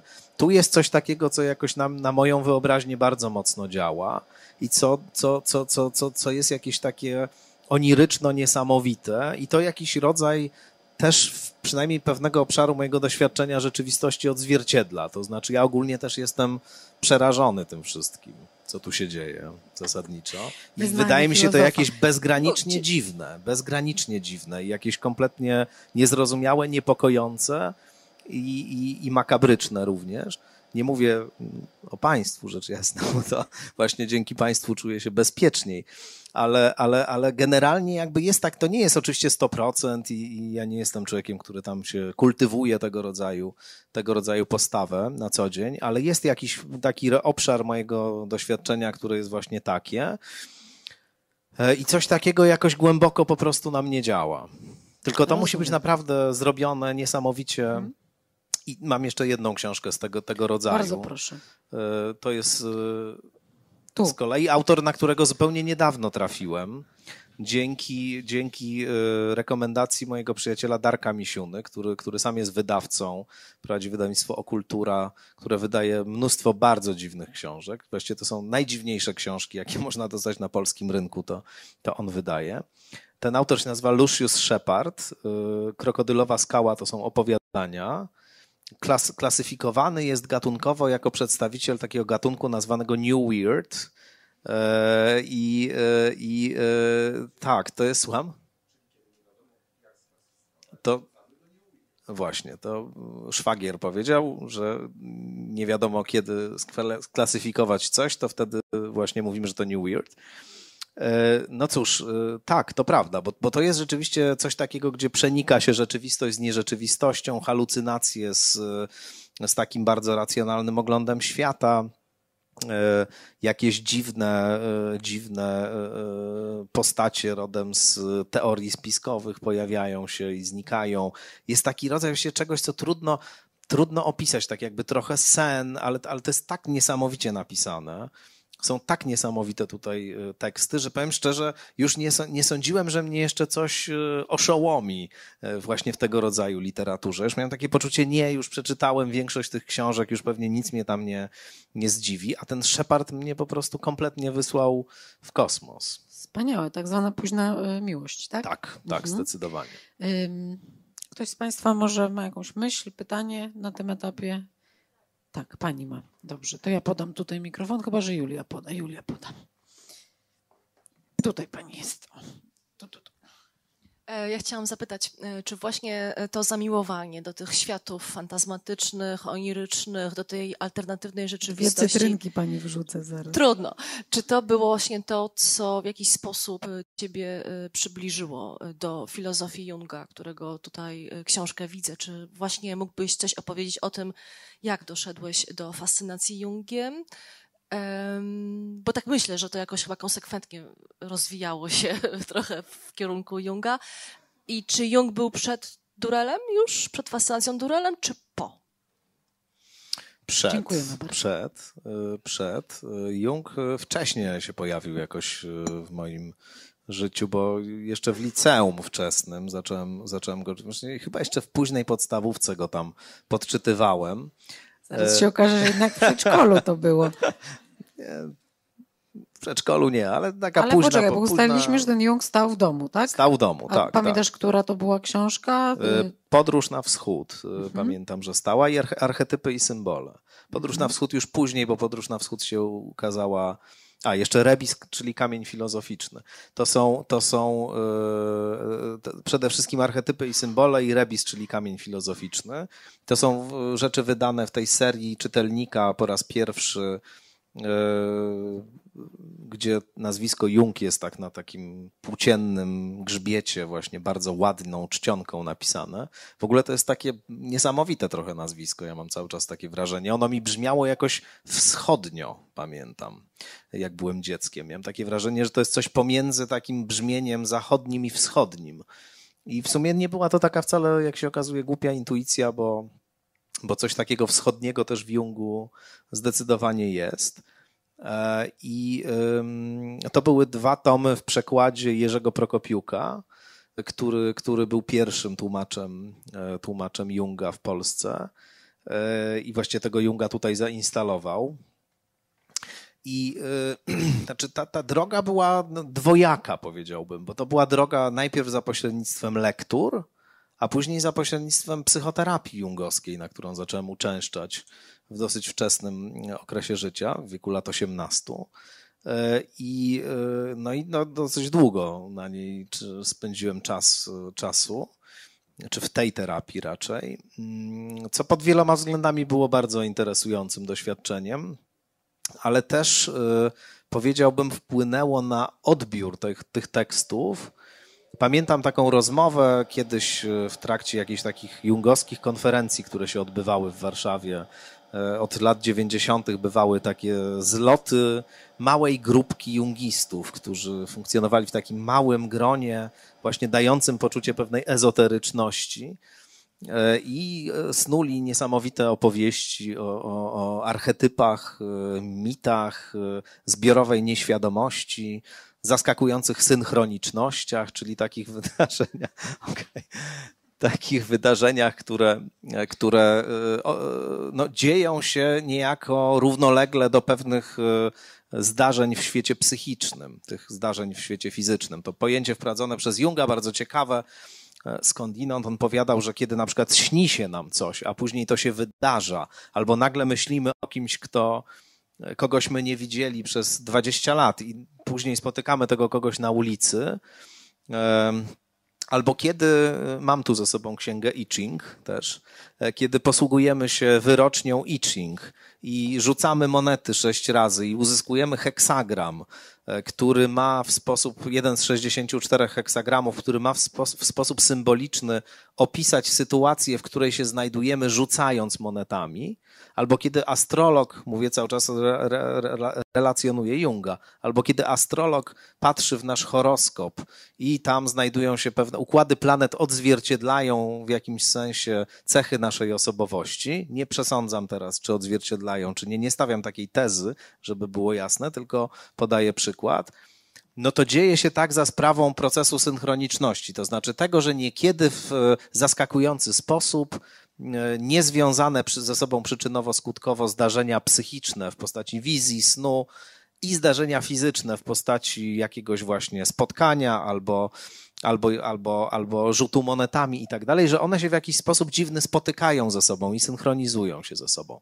Więc ci jungiści tam w tych latach dziewięćdziesiątych zbierali się w małych salach i opowiadali sobie takie historie, ale, ale ten, ten, te, to doświadczenie, nazwijmy to terapeutyczne, w każdym razie polegające na polegające na takim nie tylko intelektualnym czytaniu tego Junga, tylko także na postrzeganiu go jako czegoś, co po prostu jest rodzajem wtajemniczenia, nawet powiedziałbym, takiego, takiego co, co, co jest opisem głębokich procesów psychologicznych, a nie tylko jakąś teorią, tylko, tylko rodzajem czegoś, co jest po prostu, co jest prawdą.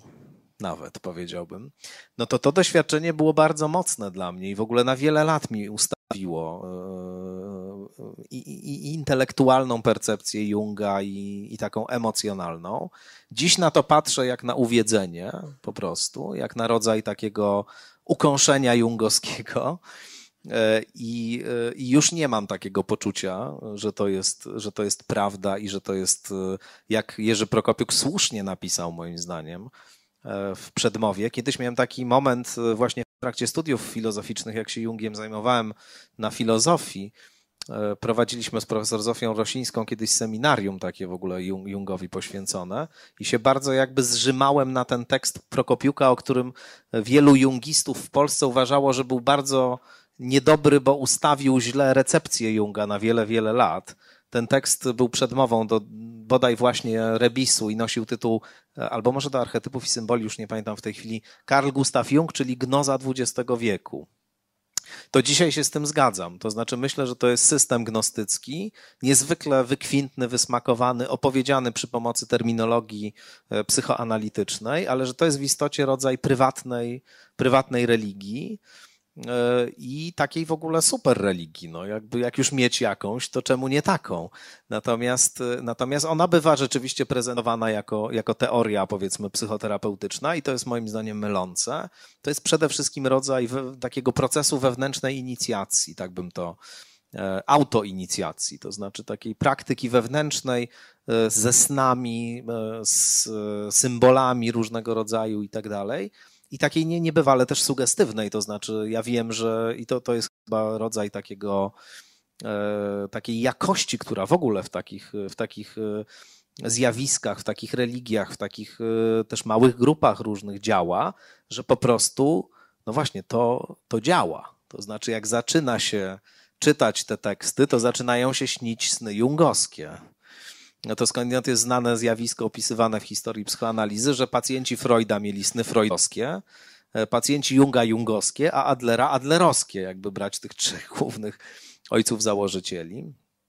No i, i tak, i to, i to rzeczywiście przez długi czas byłem takim, myślę, wierzącym jungistą.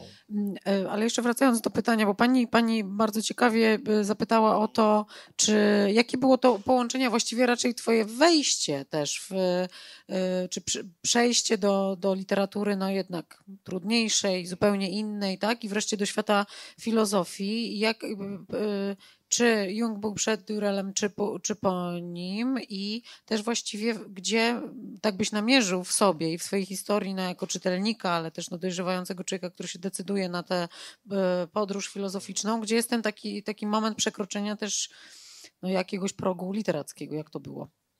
Myślę, że ten Jung był na pewno jakimś, jakimś tak, znaczy był lekturą, która mnie do filozofii popchnęła, chociaż różne Różne inne, inne lektury też, ale yy, może Państwa zaskoczę, a może, a może nie zaskoczę, ale bezpośrednim impulsem, dla którego zdecydowałem się ostatecznie pójść na studia filozoficzne, jak się okazało, był to impuls nie tylko dla mnie, ale dla wielu moich kolegów i koleżanek. Była postać, która później stała się postacią niebywale kontrowersyjną i taką... Yy, i taką będącą niekiedy synonimem w ogóle jakiegoś szaleństwa, jakiegoś, um, jakiegoś ekstremizmu potwornego. I, i ona rzeczywiście stała się takim synonimem, a, a, a, ale jeszcze w latach dziewięćdziesiątych w ogóle nie funkcjonowała w taki sposób. Funkcjonowała jako y, charyzmatyczny profesor filozofii o takiej specyficznej, szpakowatej urodzie, całkiem łysej głowie, we flanelowej koszuli siedzący ze swetrem takim zawsze zarzuconym z tyłu. Nie wiem, czy Państwo już wiedzą, o kim mówię, czy ktoś może wie. No chodzi oczywiście o Bogusława Wolniewicza. Chodzi o Bogusława Wolniewicza, którego właściwie książkę jakąś tutaj powinienem przynieść, gdybym był, tylko gdybym miał trochę więcej, trochę więcej czasu. Pamiętam, Bogusław Wolniewicz bywał w latach dziewięćdziesiątych często gościem w różnych programach telewizyjnych i pamiętam taką rozmowę pomiędzy nim, Andrzejem Urbańskim, już nie istnie, nie, przepraszam, no nie żyjącym, ale też nie istniejącym. Hinduś mówią expired, tak, więc właściwie tak by się zgadzało. I Tomaszem Jastrunem i właśnie Jerzym Prokopiukiem. I to była rozmowa o New Age. I takie rzeczy dawali w telewizji publicznej? Dawali, tak. Dawali w telewizji publicznej i, oni, i pamiętam, że Urbański, Jastrun i y, Prokopiuk bardzo dużo jakoś tak mówili, opowiadali i tak dalej. I właśnie jakaś taka postać siedziała sobie po cichutku, po cichutku w kącie y, y, i się nie odzywała, nie pytana. No i w pewnym momencie jakoś Andrzej Urbański udzielił głosu Wolniewiczowi. Ja tego nie, już nie jestem w stanie odtworzyć, ale pamiętam, że, że wyszedłem mniej więcej z takimi wrażeniami jak z lektury Conana wtedy. To znaczy, że pojawił się Conan, który po prostu wyjął wielki miecz retoryczny i tam po prostu te głowy natychmiast ściął i, i, i było po sprawie. Przy czym była to wtedy merytoryczna rzeczywiście, merytoryczna dyskusja. I powiem szczerze, że poszedłem po prostu na filozofię po to, żeby chodzić na seminarium Bogusława Wolniewicza, legendarne, które tam funkcjonowało od lat sześćdziesiątych jeszcze. Filozofia i wartości się nazywało, tak jak potem cztery tomy, właśnie cztery tomy, tak, pięć, piąty chyba się ukazał niedawno jego, jego esejów filozoficznych.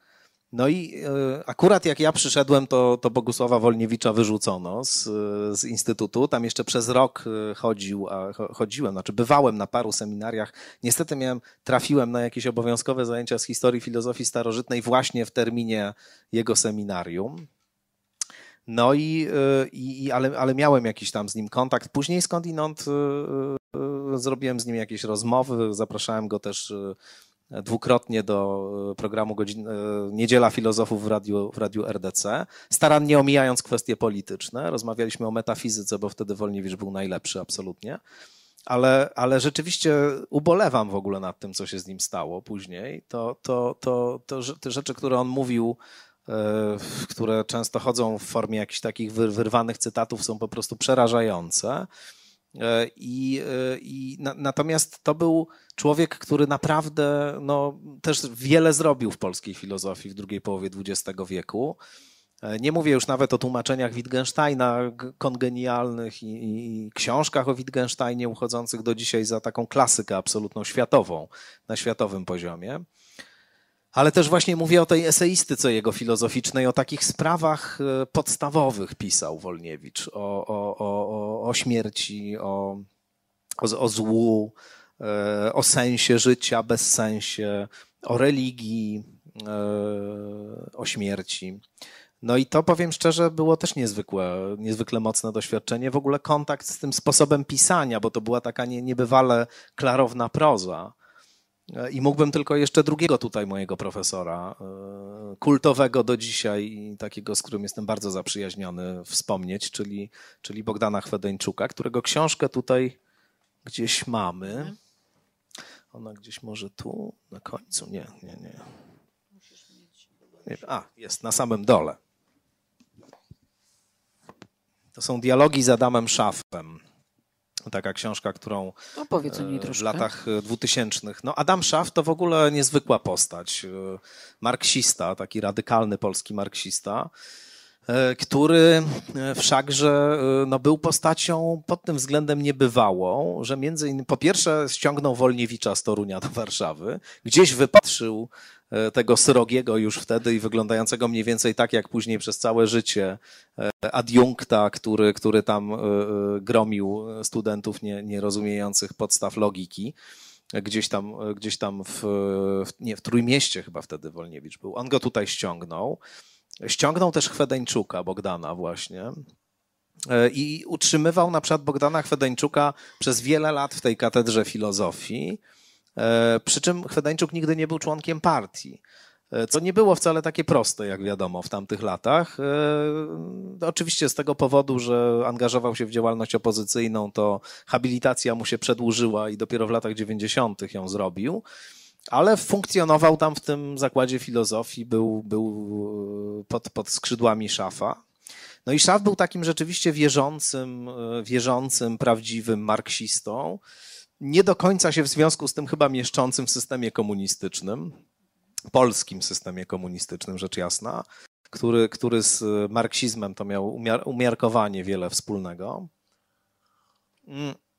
I później Chwedeńczuk mówił, że zresztą pisze o tym w tej, w tej w przedmowie do tego, że, że zawsze miał taką potrzebę, żeby z tym Szaffem kiedyś porozmawiać, ale i skrzyżować rękawice. No bo Szaff to był jednak marksista, Chwedeńczuk to filozof analityczny, epistemolog, ale przywiązany do takiej, do takiej, do takiego rygoru intelektualnego charakterystycznego właśnie dla, dla filozofii analitycznej. No i powstał w ogóle niesamowity tekst, który wpadł w wodę kompletnie, jak kamień w momencie, kiedy się ukazał, a powstała książka, która właściwie nie jest tylko, nie jest tylko wcale rozmową jednego filozofa z drugim filozofem od tak, jednego starszego pana z drugim starszym panem, jednego bardzo starszego pana z drugim starszym panem, tylko jest to jakiś niesamowity, ściśle filozoficzny tekst, który właściwie wprowadza w podstawowe kategorie filozoficzne, jest takim, jest takim wstępem do filozofii. Jest też pokazem czegoś, co zanikło moim zdaniem całkowicie w Polsce, w sferze publicznej, czyli, czyli dyskusji, która jest naprawdę dyskusją, to znaczy jest, jest konfrontacją dwóch punktów widzenia bardzo różnych, która się odbywa z poszanowaniem dla inności, nie polega na tym, że trzeba się za wszelką cenę zmienić, to znaczy, że każdy chce każdego zmienić w siebie. Nie pada ani razu sformułowanie ja panu nie przerywałem. To jest naprawdę dużo. I, no i tu są w grze argumenty, to znaczy oni rozmawiają na argumenty, nie rozmawiają właśnie na środki erystyczne, nie bombardują się jakimiś perswazjami, okej, okay, cytryna, tylko rozmawiają na argumenty i to jest, i to jest niesamowite naprawdę. I Chwedeńczukowi też strasznie, strasznie dużo zawdzięczam. Tomku, ale powiedz nam tak, bo mm, ja bym tak cię po prostu chciała zapytać, może zacznijmy od tego, czy ty jako dziecko też już byłeś erudytą? Ale tak czy nie? Bo ja mam na przykład nie, taką no, rodzinną myślę, że anegdotę, że mama no. mówi, że ja wracałam od telewizora, jak miałam trzy lata i powtarzałam takie bardzo trudne, skomplikowane zdania i rodzice byli przerażeni. Więc chciałam zapytać, czy ty od dzieciństwa na przykład jakoś onieśmielałeś swoje otoczenie pewnym potencjałem intelektualnym, który już wtedy zdradzałeś? Ale ja zaraz powiem ci, dlaczego o to pytam. Więc tak czy nie? Nie wiem. Chyba, mama znaczy, jest. Na, no jest mama. Mama tak, kiwa głową, że tak. Nie, no Dobrze. Na pewno byłem bardzo gadatliwym dzieckiem. No to, to z całą pewnością.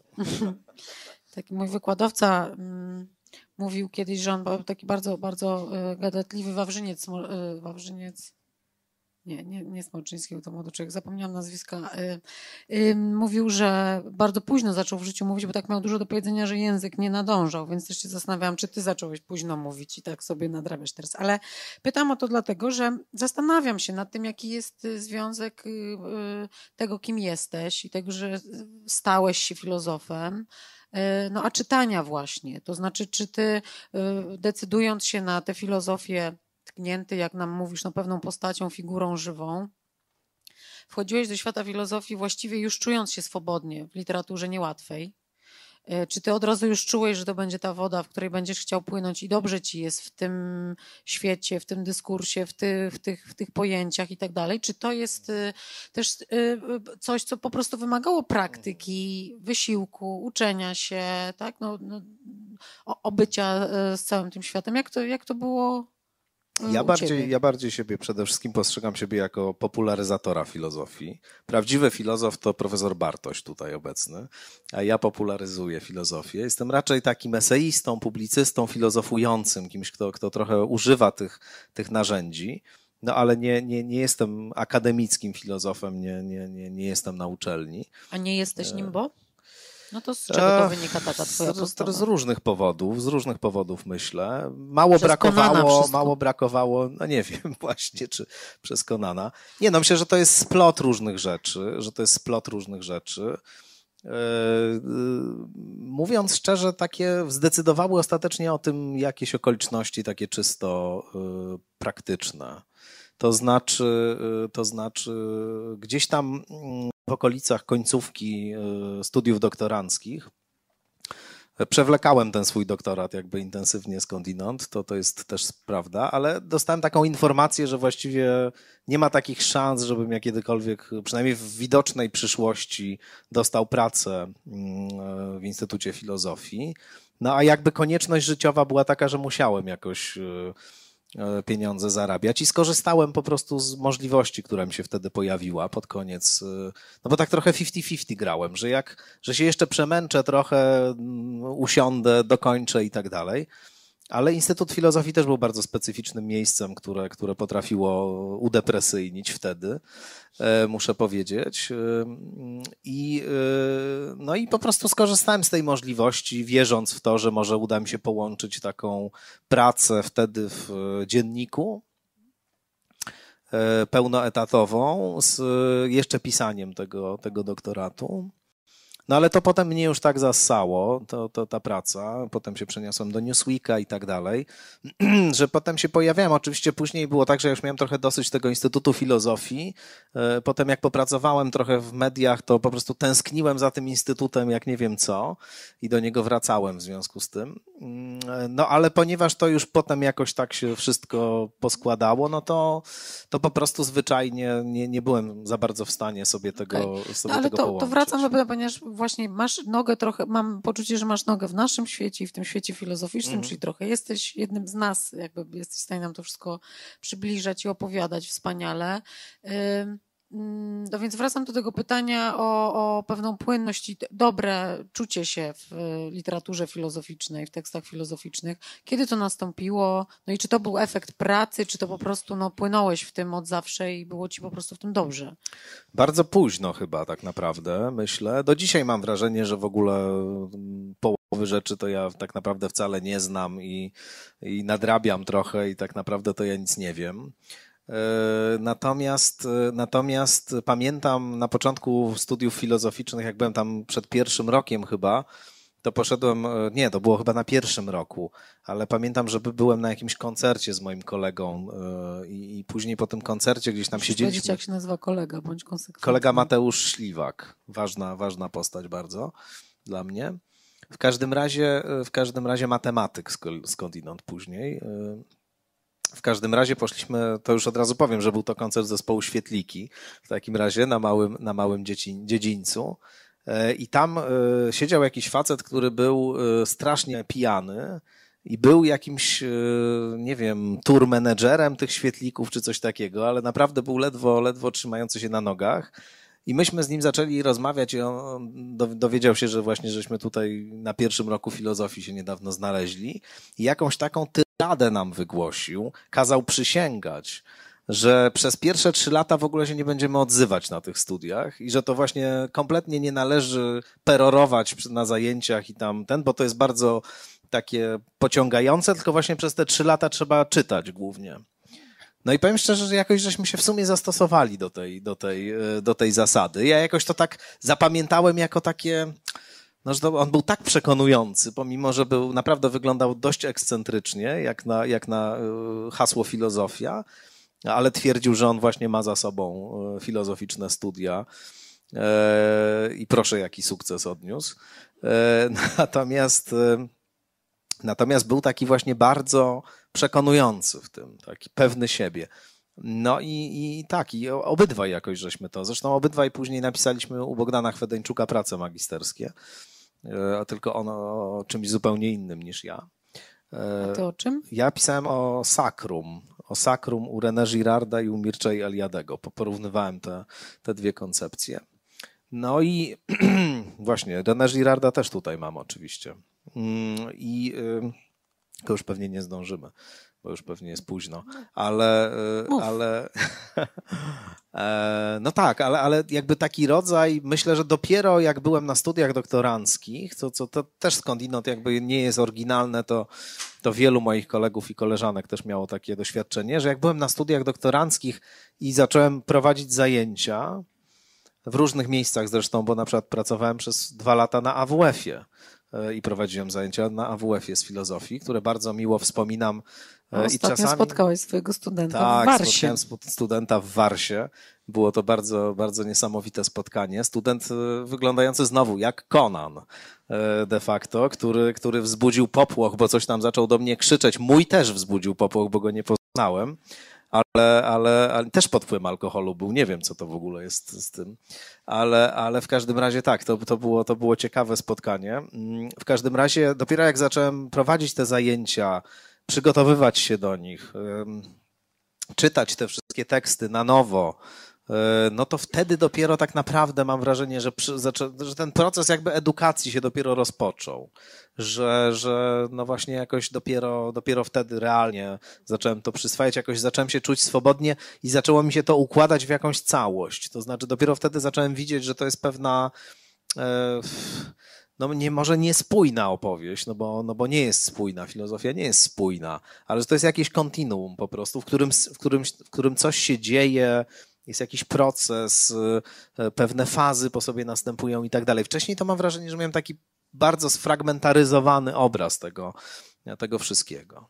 No a powiedz, czy wśród tych, tych książek, które przyniosłeś, na pewno są książki właśnie takie, które no, mogłyby być dla nas, dla kogokolwiek, no, tak zwanego no, zwykłego czytelnika, jakąś potencjalną furtką do, do świata filozofii. Bo ja też sobie myślę o tym, że ta literatura filozoficzna musi nam się kojarzyć z czymś szalenie trudnym, takim nieprzystępnym, a może jesteś w stanie ją nam jakoś yy, yy, po prostu oswoić, że może nie musimy przerabiać Tatarkiewicza, zanim w ogóle po coś sięgniemy, tak? Nie być tak strasznie poprawnymi w tym, tylko może jest jakieś tajne przejście albo jakaś ułatwiona ścieżka, o której nam możesz powiedzieć. Znowu anegdota mi się przypomniała. Mój przyjaciel, którego też nie ma tutaj na sali, znakomity adwokat Łukasz Kowalczyk, który też bywa czasem u mnie w, w toku, bo zajmuje się różnymi kwestiami związanymi z nowymi technologiami. Też na... nie na...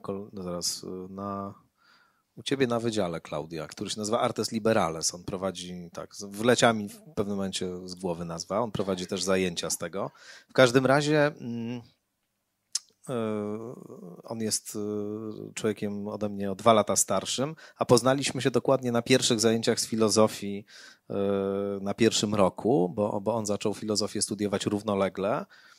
I ja byłem przekonany wtedy, że właśnie jak się studiuje filozofię, to trzeba bardzo gruntownie wszystkie te książki przeczytać, nie? Że po prostu jak mamy zajęcia z Platona, to trzeba po prostu tego całego Platona będzie przeczytać, a w szczególności oczywiście trzeba będzie przeczytać to, co, to, co jest zadane. I pamiętam, że spotkałem takiego, takiego młodego studenta prawa wówczas, który nosił się a la Dandys, do dzisiaj ma takie inklinacje, bardzo elegancki człowiek, i który właśnie z jakąś taką niesamowitą dezynwolturą na moje pytanie, jak podobały ci się teksty Platona, które mamy do przeczytania na te zajęcia, powiedział, że w ogóle ich nie czytał. No więc ja w ogóle byłem zszokowany, że jak to przyszedł na te, na te zajęcia, to tak można.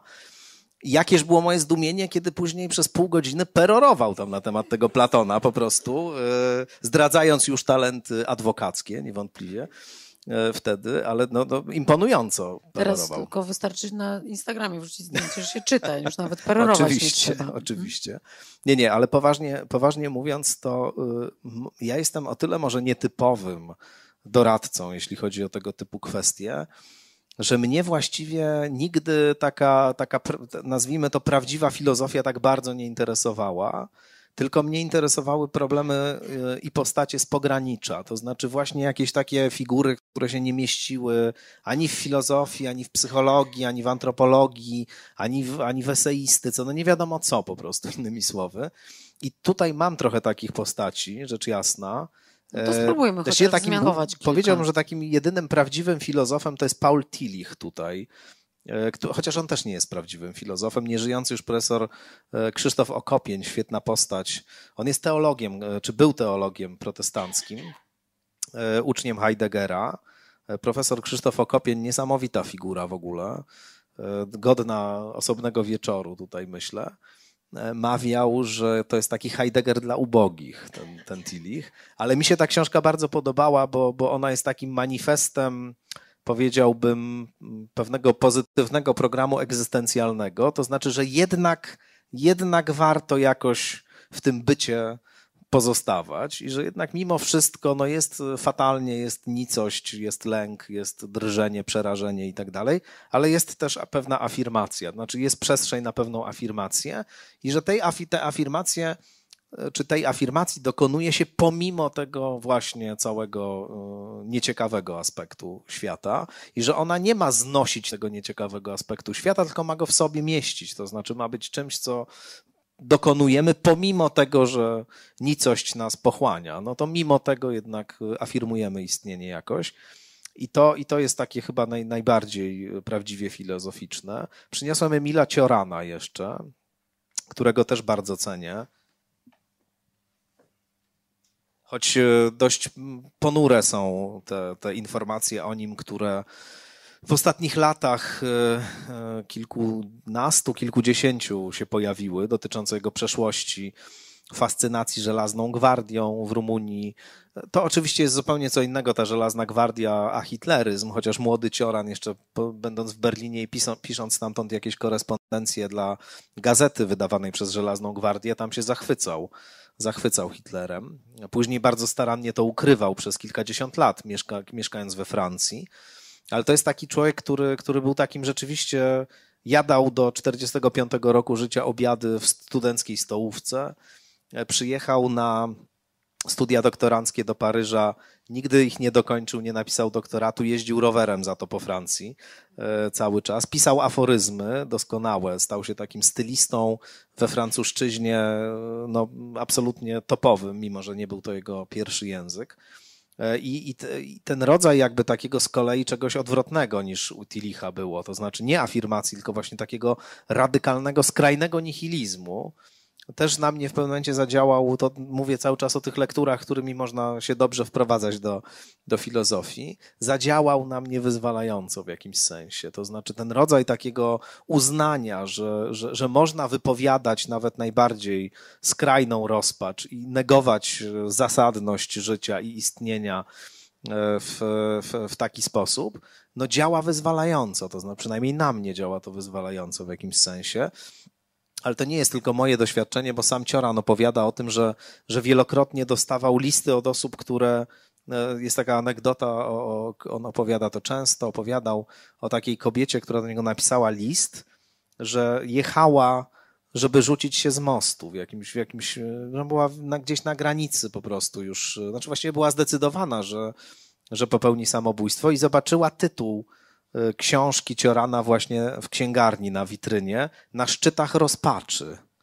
I przeczytała, tak, znaczy weszła po prostu i kupiła tę książkę, zaczęła ją czytać, no i uznała, że nie, że, że, ta, że, że, że ta myśl, która tam jest, że nie popełnię samobójstwa, dlatego że zawsze mogę je popełnić, to znaczy, że nie ma powodu, żebym się zabijał, bo przecież teraz, bo przecież zawsze to mogę zrobić, to była wykładnia Ciorana, zadziałała na nią wyzwalająco.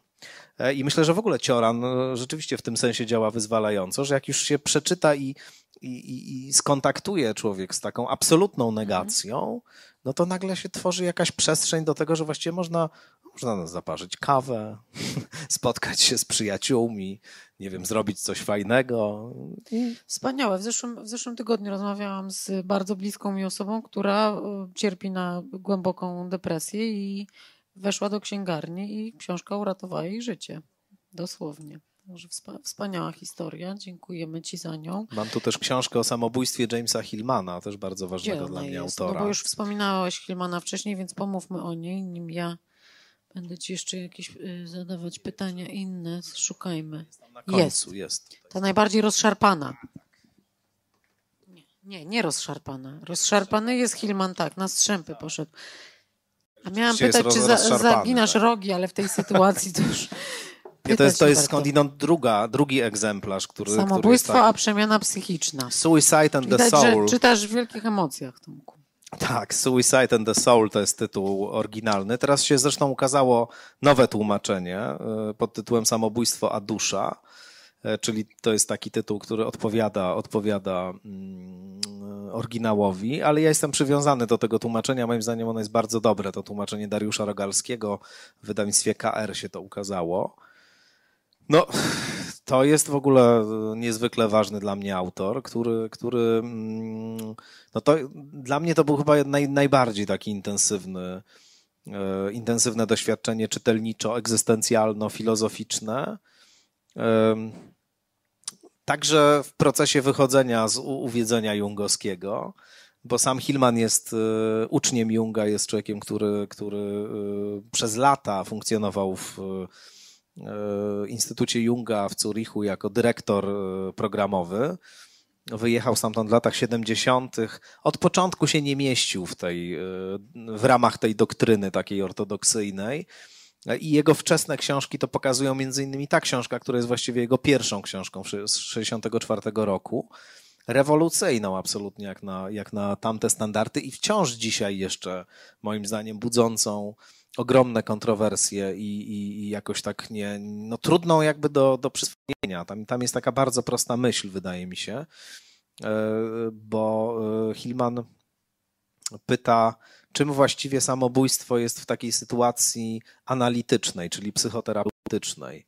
Jeśli, a to był moment, kiedy bardzo intensywnie nad tym pracowano, staramy się analizę czy psychoterapię zdefiniować jako pole niezależne od medycyny, jako coś, co nie jest właśnie medycyną, co jest osobną dziedziną, dotąd nieistniejącą, zdefiniowaną bazowo przez Freuda, Junga i tak dalej, którzy wskazali na pewien obszar, który dotąd w refleksji był nieobecny, czyli na rzeczywistość psychiczną, na psychę, która przemawia na najrozmaitsze sposoby poprzez symptomy, sny, jest czymś więcej niż ego, jest, jest też zarazem jakby pierwszą rzeczywistością, z którą mamy do czynienia, zapośrednicza nam kontakt z wszystkim innym. Więc jeśli jest jakaś dziedzina refleksji i praktyki, która dopiero po raz pierwszy bierze to pod uwagę, mając jakieś swoje antecedencje, czekam na... Chyba ze dwie, prawda? Rzecz, rzecz jasna. No takie poprzed, poprzedników mając swoich. No. Chciałem tutaj wypełnić do końca to naczynie. W każdym razie, w każdym razie mając, mając jakieś swoje wcześniejsze postacie, ale nigdy w pełni nie istniejąc przed tym momentem, kiedy właśnie pojawia się psychologia głębi, psychoanaliza i tak dalej. No więc jeśli mamy na poważnie to zdefiniować, no to musimy jako, pier, jako pierwszym problemem zmierzyć się z problemem samobójstwa, bo Hillman mówi, to jest paradygmat sytuacji, sytuacji analitycznej. To jest model podstawowy każde, każdej psychoterapii, bo, ona, bo każda psychoterapia ma w tle ten horyzont w postaci samobójstwa jako najbardziej radykalnej możliwości, jako czegoś, co ma nie być po prostu w tym u, ujęciu medycznym. I Hillman mówi, jak popatrzymy na historię samobójstwa, to wszystkie, cała kultura jest przeciwko samobójstwu. To znaczy, z wyjątkiem starożytnej filozofii greckiej, gdzie, gdzie, gdzie, gdzie starożytni filozofowie greccy jednak dopuszczają i piszą o samobójstwie, stoicy na przykład jako o, jako o pewnej możliwości danej człowiekowi po prostu, czasem nawet bardziej racjonalnej niż, niż inne. I on mówi, mamy y, socjologię, która definiuje samobójstwo jako patologię. Mamy medycynę, która definiuje to jako chorobę, czy wyraz choroby, szaleństwa i tak dalej. Mamy prawo, które zakazuje samobójstwa. No, wszystkie, wszystkie właściwie dziedziny życia społecznego są przeciwko, przeciwko samobójstwu. Ja pytam, co właściwie tam jest takiego, że wszystko jest przeciwko? Co jest, co jest takiego w, w samobójstwie? I dlaczego właściwie analiza jako, jako obszar za, zainteresowany psychiką ma działać w służbie życia biologicznego, to znaczy lekarz działa w służbie życia biologicznego, jego zadaniem jest powstrzymywanie sił rozkładu, sił rozpadu i przeciwdziałanie śmierci, to jest jasno zdefiniowane, jak mówi Hillman, lekarz jest herosem, który broni, broni życia biologicznego przed, przed końcem tego, tego życia. Ale dlaczego ma to samo robić analityk? Dlaczego ma to samo robić analityk? I on mówi, że samobójstwo jest przede wszystkim czymś, co po prostu się zdarza. Ludzie tak robią. Zawsze tak robili, zawsze tak robią, i, znaczy zawsze tak robili, robią tak i będą tak robić. I nie możemy rozumieć tego, co się dzieje w człowieku i w psychice, która się decyduje na taki gest, jeśli założymy, że ona ma tego na pewno nie zrobić i to jest coś złego. I my musimy za wszelką cenę temu zapobiec. I śledząc jakby dynamikę tego, czym jest, czym jest myśl samobójcza, impuls samobójczy, on tam prowadzi pewnego rodzaju głęboką refleksję, próbuje, próbuje zrozumieć ten fenomen, nie oceniając go.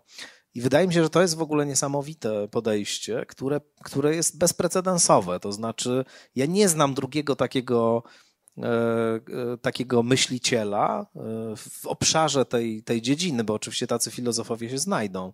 Natomiast w obszarze tej dziedziny, który, który i, to, i to jest cały Hillman, także Revisioning Psychology o, o tym mówi, który uznaje pewne elementy e, tak zwane, znaczy definiowane w psychiatrii, w psychoterapii jako patologiczne za niezbywalną składową ludzkiej kondycji po prostu. To znaczy to jest ktoś, kto zaczyna swoją refleksję w momencie, kiedy coś się już wydarzyło. To znaczy ktoś się zabił, ktoś popadł w rozpacz, ktoś skonfrontował się z czymś strasznym, ktoś doświadczył czegoś, czegoś, czegoś bardzo trudnego.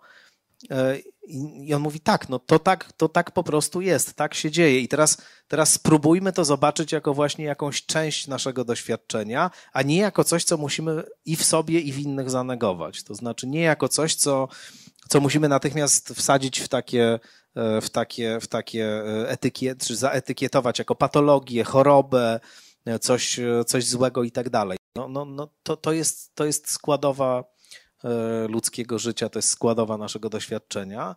To się łączy oczywiście z krytyką takiej hurra optymistycznej kultury, takiej jednostronnej, bo tam w tle jest oczywiście i to jest mówione po to, nie po to, żeby afirmować rozpad i pogrążać się jak cioran w nihilizmie, tylko po to, żeby być bliżej i siebie doświadczającego czegoś takiego i kogoś, kto czegoś takiego doświadcza. Bo Hillman mówi, że ten, ten rodzaj takiego patologizowania trudnych doświadczeń, rozpaczy, samobójstwa, depresji i tak dalej, w gruncie rzeczy nas psychopatyzuje, to znaczy powoduje, że my się stajemy nieczuli na, na ten aspekt doświadczenia i że w związku z tym yy, no, delegujemy to lekarzom, delegujemy to rozmaitym służbom i tak dalej. Ma, ma tego nie być, a to, a to i tak jest. I pytanie, co z tym zrobić, jak to jest? I, I to mi się wydaje zupełnie niezwykłe myślenie, rzadkie bardzo. Jak powiadam u niego, jakoś domyślane do końca. To znaczy mam wrażenie, że to jest człowiek, który rzeczywiście domyślał te rzeczy do końca, bardzo odważnie. I, i to, to, to podziwiam rzeczywiście. Drodzy Państwo, czy może w kimś z Państwa tli się jakieś pytanie albo myśl, którą jeszcze...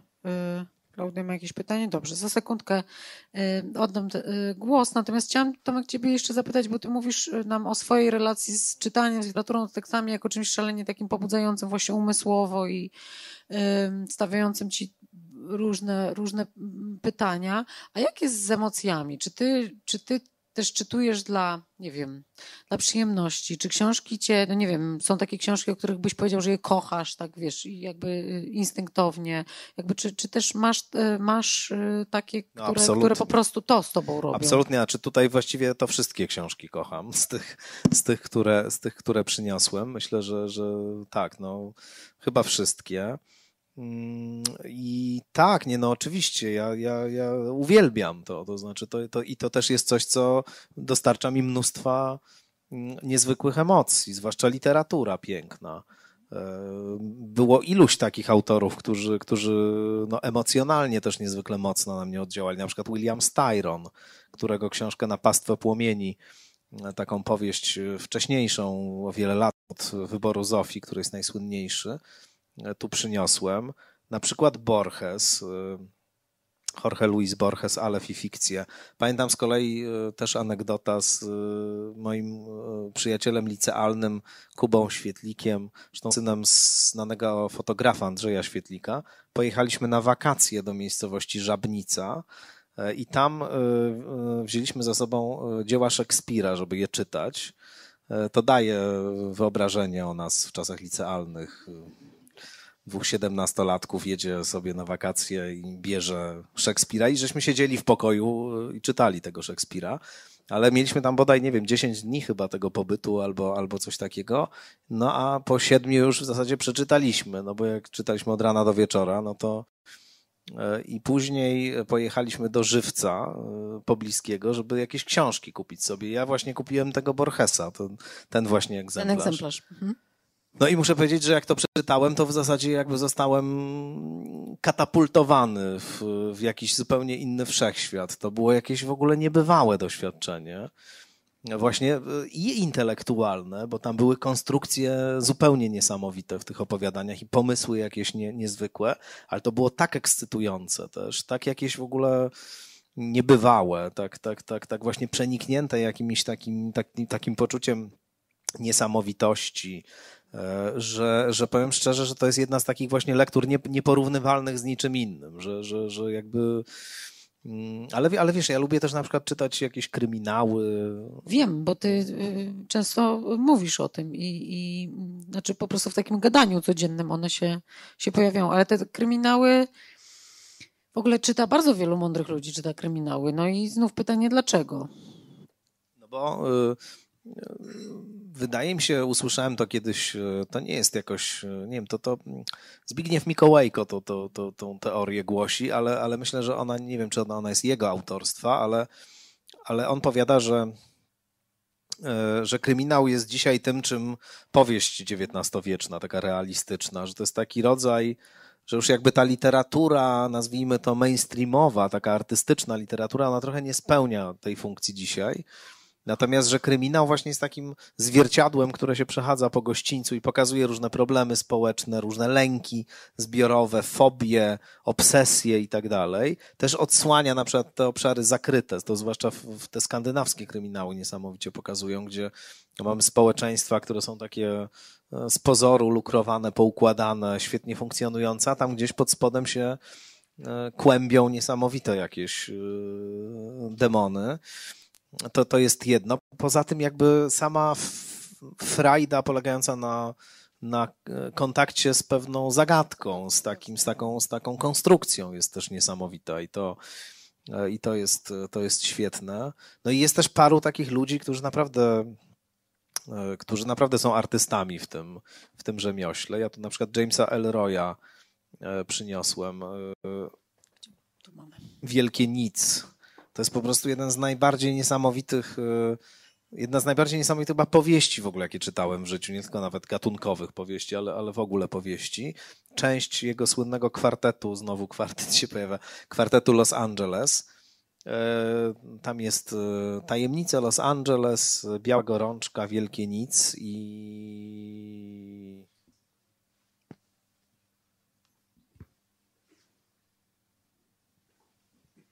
No i Czarna Dalia oczywiście. No i to jest, to jest taka, taka książka, która się rozgrywa tam w latach pięćdziesiątych w Los Angeles. Bardzo starannie Elroy rekonstruuje realia, realia tamtego czasu. Pokazuje, można powiedzieć, Amerykę taką, która właśnie zupełnie nie przypomina American Dream. To znaczy to jest, to jest, to jest brudna historia Ameryki, taka, taka naprawdę jakby powiedziałbym hardkorowa w tym sensie. Zresztą dziś Elroy uchodzi za, za w ogóle znakomitego pisarza historycznego właśnie ze względu na skrupulatność, skrupulatność tej pracy archiwistycznej, którą, którą wykonuje. Jego, jego powieść zresztą Tajemnice Los Angeles, był taki słynny film oscarowy z, tam, z Russellem Crowe'em między innymi i z Kim Basinger, bardzo dobry, więc to jest, to jest też... No nie wiem, to jest, to jest też rodzaj jakiegoś eseju, jakiegoś takiego, wiesz, socjologicznego tekstu zarazem, ale, ale też jest tam po prostu jakby zwykła ekscytacja sensacyjną fabułą, yy, policjantami prowadzącymi śledztwo i tak dalej. To Czyli jest... można być chłopcem, jak tak, się czyta fajnie. Tak, jasne. Yy, drodzy Państwo, ponieważ będziemy zmierzać do końca, to chciałabym jeszcze tutaj dać możliwość zadawania pytań. Yy, tu mamy pytanie i tam, i tam. Tak, sądziłam, że się rozwiąże. Yy, to może yy, najpierw panowie, którzy jeszcze nie mieli szansy pytać dzisiejszego wieczoru. E Mam e, pytanie, może będzie trochę, znaczy nie chcę, żeby było ono odebrane jako zarzut, natomiast moje pytanie brzmi takie, dlaczego e, rozmawiamy cały czas o książkach napisanych przez mężczyzn i dlaczego e, czujemy się w tym, z tym wszystkim komfortowo i dobrze?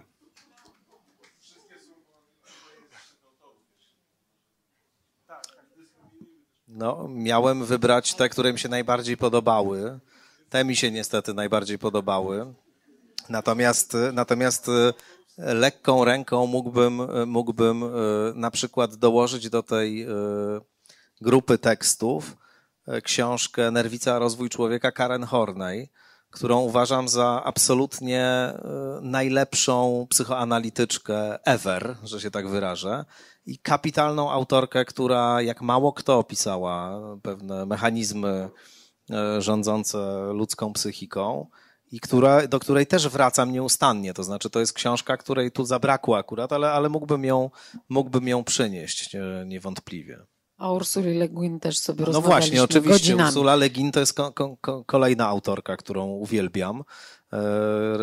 Z Pauliną mieliśmy bardzo fajną rozmowę w Radiu Tok F M o Ursuli Le Guin właśnie, o jej no, po śmierci Ursuli Le Guin, ale też o, o takich jej esejach publikowanych w internecie też wcześniej rozmawialiśmy. Także no, oczywiście to jest, to jest też wypadkowa pewnych okoliczności, na które nie mamy wpływu. To znaczy rzeczywiście, ale nie wiem, Shirley Jackson na pewno bym wymienił też jako taką autorkę, którą Agatę Christie.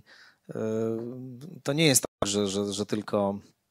że tylko mężczyźni. Natomiast oczywiście mężczyźni po prostu ilościowo prze, przeważają. No to, to jak będziemy za dwieście pięćdziesiąt lat rozmawiali o książkach, no to już się na pewno to wszystko, to wszystko pozmienia.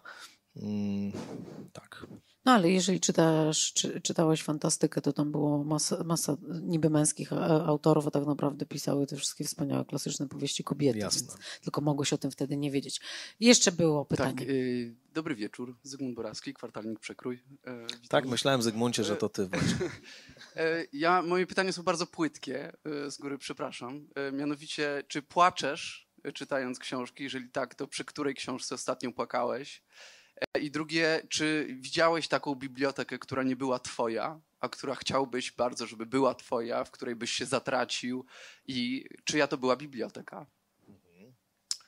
Nie no, oczywiście, że płaczę. Wiele doświadczeń y, płaczliwych lektur mam za sobą. Przede wszystkim Biały Bim, Czarne Ucho. Nie wiem, czy Państwo znają taką książkę. Ja się do niej nawet nie zbliżam, mimo że ostatni raz czytałem ją jako dziecko, znaczy dziecko, no tam kilkunastolatek, a wcześniej jeszcze to jak byłem mały, to mama mi to czytała i ona płakała i ja płakałem równocześnie. Natomiast, natomiast jak widzę tę książkę, to już mam łzy w oczach po prostu natychmiast. To jest rzeczywiście coś nieprawdopodobnego, jakaś taka, takie urządzenie do produkcji łez. Upiorna historia po prostu, upiorna, ale napisana, napisana rzeczywiście niesamowicie o, o psie. Spośród tych książek, które mam, to chyba ze śmiechu mi się zdarzyło popłakać przy Danielu Harmsie, który tutaj, który tutaj, którego tu przyniosłem. Też niezwykła postać, przedstawiciel takiej grupy awangardowej oberjutów działających w latach trzydziestych w Rosji. Zginął później w Łagrze skądinąd, ale, ale taki Monty Python tamtejszych, tamtejszego czasu, można powiedzieć. A tam, tam są po prostu jakieś niesamowite, krótkie formy, absurdalne, ale tak niebywale skonstruowane i prześmieszne, że, że, że, że po prostu rzeczywiście pierwszy kontakt z tym był kontaktem, gdzie płakałem, ale głównie płakałem ze śmiechu. Myślę, że, że przy, przy Stajronie, przy, przy Wyborze Zofii też mi się zdarzyło jakieś łzy urodzić, ale to, to generalnie jakby ja mam takie tendencje do, do, do tego typu reakcji w przypadku takich, ale też poezji na przykład. Nie powiedziałem tutaj, nie, nie przyniosłem, bo nie mogłem znaleźć, ale chciałem znaleźć takie stare wydanie. Paul Celan. Powiem szczerze, że, że nigdy, znaczy nie, nie, nie jest, znaczy jest, jeśli chodzi o poezję, dla mnie Celan, a później nic nie ma długo bardzo i dopiero później są kolejne rzeczy. No i to jest wstrząsająca proza, znaczy poezja po prostu, taka, która rzeczywiście, rzeczy, i to wcale nie ta, takie najbardziej klasyczne rzeczy, tylko takie bardzo wczesne, jeszcze takie mocno w surrealistycznej poetyce utrzymane, ale, ale przepiękne. E, tak, a co do tej biblioteki? Hmm. Pewnie u Habsburgów w Wiedniu albo jakaś taka. Tak, to na pewno. A masz ukochaną też bibliotekę w ogóle, do której chodzisz? Nie, bo ty jeździsz do Stanów często, czy na przykład New York Public Library to jest dla ciebie jakieś takie fajne miejsce? Czy wiesz, nie jesteś co? biblioteczny? Nie, nie. W ogóle? To znaczy nigdy nie miałem czasu tak naprawdę, żeby, żeby tak sobie naprawdę pójść. Ja raczej wolę w domu czytać i pracować i w ogóle trudno mi się skupić w jakimkolwiek innym miejscu, poza, znaczy tam, gdzie muszę pisać, to, to wtedy, wtedy, wtedy raczej ciężko. Nie, nie mam, nie mam takich. Naprawdę niesamowite wrażenie na mnie zrobiła biblioteka w Brooklynie, na której byłem, w której byłem ostatnio na, na takim w lutym, na takim evencie Night of Philosophy and Ideas. Dam cytrynę. Dobrze. E, otóż, otóż to jest no, potężny, wielki budynek, taki niesamowity, rzeczywiście wyglądający jak te wszystkie takie biblioteki amerykańskie na filmach. Jest na przykład w filmie siedem ta, ta, taka scena. Nie wiem, czy to w ogóle nie jest tam skądinąd, właśnie w tej brooklińskiej, jak Morgan Freeman, bo tam jest tych dwóch, to też jest taka bardzo, powiedziałbym, takie memento, jeśli chodzi o wartość lektur i czytania, bo tam jest dwóch policjantów, jak państwo pamiętają, Morgan Freeman i Brad Pitt. I Brad Pitt jest taki w gorącej wodzie kąpany i chce tutaj z rewolwerem biegać, szukać, jakieś tam e, śledztwa prowadzić, a Morgan Freeman, jak się styka z tym mordercą gry, granym przez Kevina Spacey, znaczy z jego właściwie dziełem pierwszym czy drugim, no to już wie, że tylko czytając książki będzie w stanie, będzie w stanie rozpracować i on później idzie i wypożycza sobie Świętego Tomasza skądinąd. E, i... I dobrze robi, bo okazuje się, że ów, ów morderca, i tak go ostatecznie łapią, też wypożyczał Świętego Tomasza, Tadeuszu. I, i to, jest, to jest w ogóle niesamowita, niesamowity trop w tym, w tym filmie, ale, ale tam taka biblioteka rzeczywiście w tym Brooklynie jest jak, jak z tego filmu, nie? Niesamowita. A co z tą zazdrością? Jest, jest, widziałeś u kogoś prywatną hmm. bibliotekę, która tak... Ja raczej jakoś nie mam takich emocji za bardzo, za wiele, tych takich zazdrości. No raczej nie, raczej nie mam takiego. Mhm. Mam takie silne poczucie, może tam się z tego Junga wzięło, wiesz, i z Hillmana, jakiś rodzaj takiego poczucia losu. O tym też jest taki, jest taki, jest taki tekst Bogusława Wolniewicza o pojęciu losu, właśnie metafizyczny tekst, późny, zawierający pewne zabawne, zabawne wstawki, już takie ekscentryzmy wolniewiczowskie, późne. Natomiast tam na przykład jak się ten tekst ukazał w edukacji filozoficznej, to to była taka adnotacja na początku, że redakcja edukacji filozoficznej pragnie zaznaczyć, że publikując tekst profesora Bogusława Wolniewicza, nie identyfikuje się zarazem z wyrażonymi w tym tekście poglądami dotyczącymi zasadności stosowania kar cielesnych i tak dalej. W każdym razie, w każdym razie tam jest taka rzeczywiście, jest, jest, tak, jest zdefiniowany rodzaj takiego poczucia losu. To za Elzenbergiem zresztą Wolniewicz przytacza. I w ogóle dzieli trochę ludzi na tych, którzy mają takie poczucie losu i na tych, którzy nie mają. Takich, to, to nie chodzi o determinację, o to, że tam wszystko już i tak, pa, panie, tam i tak, tam będzie jak ma być. Tylko chodzi raczej o taki rodzaj właśnie pewnego poczucia intuicyjnego, że się dzieją rzeczy. Tego nawet nie sposób wypowiedzieć do końca, bo, bo, ale, ale że w jakimś sensie życie nie zależy moje ode mnie do końca. I, i, i myślę, że ja mam to poczucie losu chyba. I dlatego jakoś tak właśnie nie za bardzo zazdroszczę. W tym sensie, że takie, no dobrze, to, to jest moja, to tutaj niech inni mają. Ale jest jedna taka, powiedziałbym, która jest bardzo smakowita. To znaczy jest taka upstrzona jakimiś niesamowitymi, dziwnymi dziełami, jakimiś rycinami, które tam są poustawiane, upchane te książki są, ale też zarazem niby tak trochę chaotycznie, a trochę... Trochę, trochę zgodnie z jakimś ezoterycznym porządkiem właśnie, jakieś wiszą stare portrety mistrzów, gnozy i tak dalej. To jest biblioteka właśnie wspomnianego Jerzego Prokopiuka, który, który, u którego tam bywałem on dziś, on dziś w domu. Na spotkaniach, dziś już mogę to powiedzieć, bo to było dwadzieścia lat temu i już klauzula nie obowiązuje, ale Jerzy Prokopiuk prowadził taką tajną, ezoteryczną grupę o nazwie Jednorożec. I ja w tej grupie brałem udział, byłem członkiem tajnym tej grupy i to była taka prawdziwa ezoteryczna grupa, że się tam przychodziło i dyskutowało o lekturach ezoterycznych, bardzo ezoterycznych. No i, no i tą, tą, tą bibliotekę intensywnie podziwiałem. Tam jeszcze jakieś takie tajemne mikstury stały. Zawsze jakieś takie dziwne lekarstwa wyrabiane Prokopiukowi przez jakichś alchemików, gdzieś tam hrabin jakiś w Prowansji, w dawnych zamczyskach templariuszy, w podziemiach. On ma takie opowieści właśnie. Nieustannie jakieś zawsze hrabiny się pojawiają w tych powieściach. Ezoteryczne hrabiny właśnie, które, które mają jakieś powinowactwa z katarami, templariuszami i tak dalej. Dziedziczkami są tych nie tylko fortun ziemskich poukrywanych starannie w tych skarbcach, ale także jakichś właśnie szczególnych wtajemniczeń duchowych, których oczywiście udzielają Prokopiukowi w zamian za opowieści o antropozofii i tak dalej, więc o, naprawdę... Świetnie, ostatnia cytryna poszła. Naprawdę ta biblioteka właśnie na mnie, pamiętam, ona jest taka durelowska właśnie w jakimś sensie, bo to wszystko są takie, to jest taka kompozycja trochę, to co przedstawiłem przed chwilą, właśnie trochę wyjęta z Durrella i, i to tak, to, to ta biblioteka, no. Jakoś nie, nie sposób z, zamknąć to nasze spotkanie, bo moglibyśmy tak rzeczywiście bez końca, ale ym, chciałabym cię zapytać, jak ty czujesz, co w tobie z tych wszystkich lektur zostaje? No, ostatecznie jest to cykl, w którym staramy się jakoś namierzyć, dlaczego to czytanie jest dla nas w życiu ważne i, i, i, i czy ty jesteś w stanie to jakoś nazwać, jak te książki, te treści, te wszystkie historie z jednej strony po prostu poruszające, fascynujące, z drugiej strony no, budujące twoją wiedzę, jak one się w tobie odkładają, jak to potem pracuje przez lata w tobie? Ja myślę, że to też jest chyba kwestia osobowościowa, ale ja mam taką praktykę właśnie powrotów do, do lektur, które bardzo lubię i, i raczej mam taki rodzaj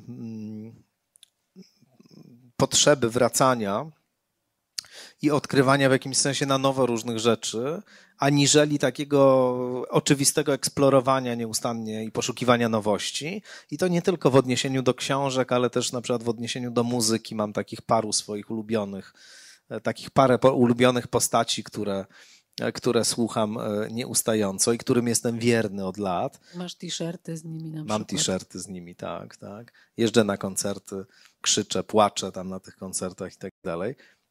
I, i, i, i trochę podobnie z tym jest, to znaczy to jest, to jest ileś rzeczy, które w jakiś sposób ma, poniekąd jakby też irracjonalnym mnie przyciągają i które postrzegam jako jakieś właśnie bardzo takie pożywne, głębokie, No i staram się nieustannie do nich wracać i też tam coś z nich wydobywać, jakby przemyśliwać je, przemyśliwać je w kółko na nowo. Dlatego to jest może, dlatego może jakby ten, ten, ten top ten, który, który koledzy i koleżanki z Przekroju typowali, on właśnie mówisz, że się sprawdził w dużym stopniu, że, że jakby tak, ja, ja do tego wracam i w audycjach, i w tekstach. Mam taki raczej wrażliwość sokratejską, że, że jak Sokrates, który Aten tam nie opuszczał nigdy, tylko, tylko uważał, że w zasadzie wszystko w tych Atenach jest, co, co jest i gdzie indziej, no to ja mam podobnie, to znaczy mam tak, że, że, że nie mam na przykład takiej potrzeby, żeby odkrywać nieustannie nowe rzeczy i żeby właśnie szukać jakichś kolejnych autorów, muzyków czy muzyczek i tak dalej, tylko doskonale jakby też, też bardzo na przykład... Bardzo jestem w tym sensie wierny tym wszystkim postaciom, że jeśli są to osoby żyjące, rzecz jasna, że jakby latami też śledzę, tak, tak, tak, że, że, że jakby nie mam na przykład tak zupełnie, że e, ostatnia płyta Depeche Mode Spirit wydaje mi się, że to, że to nie, nie, bo to Violator i Songs of Fate and Devotion, a później to już nie.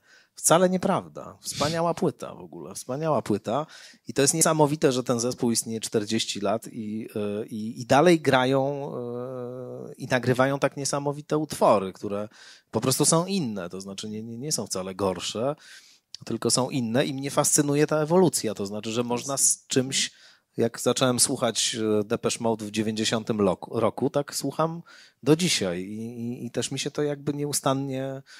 przewija, czyli wraca do mnie. Taki układ planet swoich, tak? I odniesienie one z tobą są. Dobrze, to teraz najostatniejsze pytanie. Księżyc tego... w byku mam, więc... Najostatniejsze pytanie wieczoru. Dlaczego prosiaczek? No bo to była jakaś taka super dziwna figura, ten prosiaczek. Taka jakaś mała świnka, jakoś tak sobie to wyobrażałem. Puchatek jest takim oczywistym obiektem admiracji. Wszyscy po prostu uwielbiają Puchatka.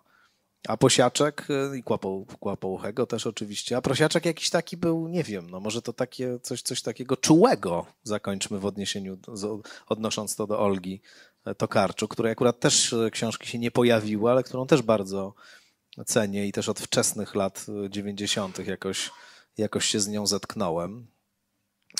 I, I no właśnie, coś jest czułego w prosiaczku. Dziwność i czułość. Dziwność i czułość. Później się okazało, że prosiaczek jest właśnie ulubionym autorem, przepraszam, ulubionym bohaterem różnych autorów, którzy pokazują, jak bardzo psychodelicznym utworem jest komuś Puchatek, jak bardzo buddyzm zen, doświadczenia L S D, psylocybina i tak dalej i cały ten kosmos, który się wyłania z doświadczenia psychodelicznego, kontrkultura, et cetera. Jak to bardzo mocno zostało opisane w książkach o Kubusiu Puchatku, a najpełniejszym ucieleśnieniem nurtu radykalnego, subwersywnego i transgresywnego nie ma cytryn. Jest właśnie Prosiaczek.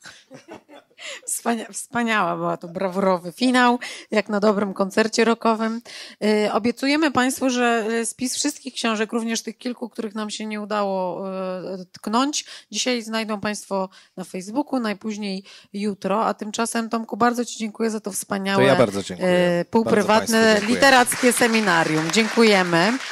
Dziękuję bardzo, dziękuję. Bardzo dziękujemy Państwu i za pytania i za y, uważność.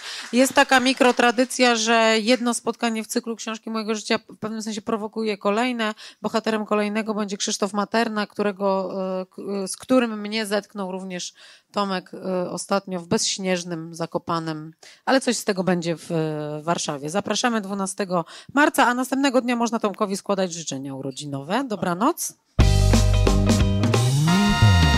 Big Book Cafe to Centrum Innowacji Literackich założone przez Fundację Kultura nie boli. Tworzymy dwieście wydarzeń w roku. Prowadzimy wege kawiarnię i księgarnię pełną dobrych książek. Big Book Cafe. Żyjemy czytaniem.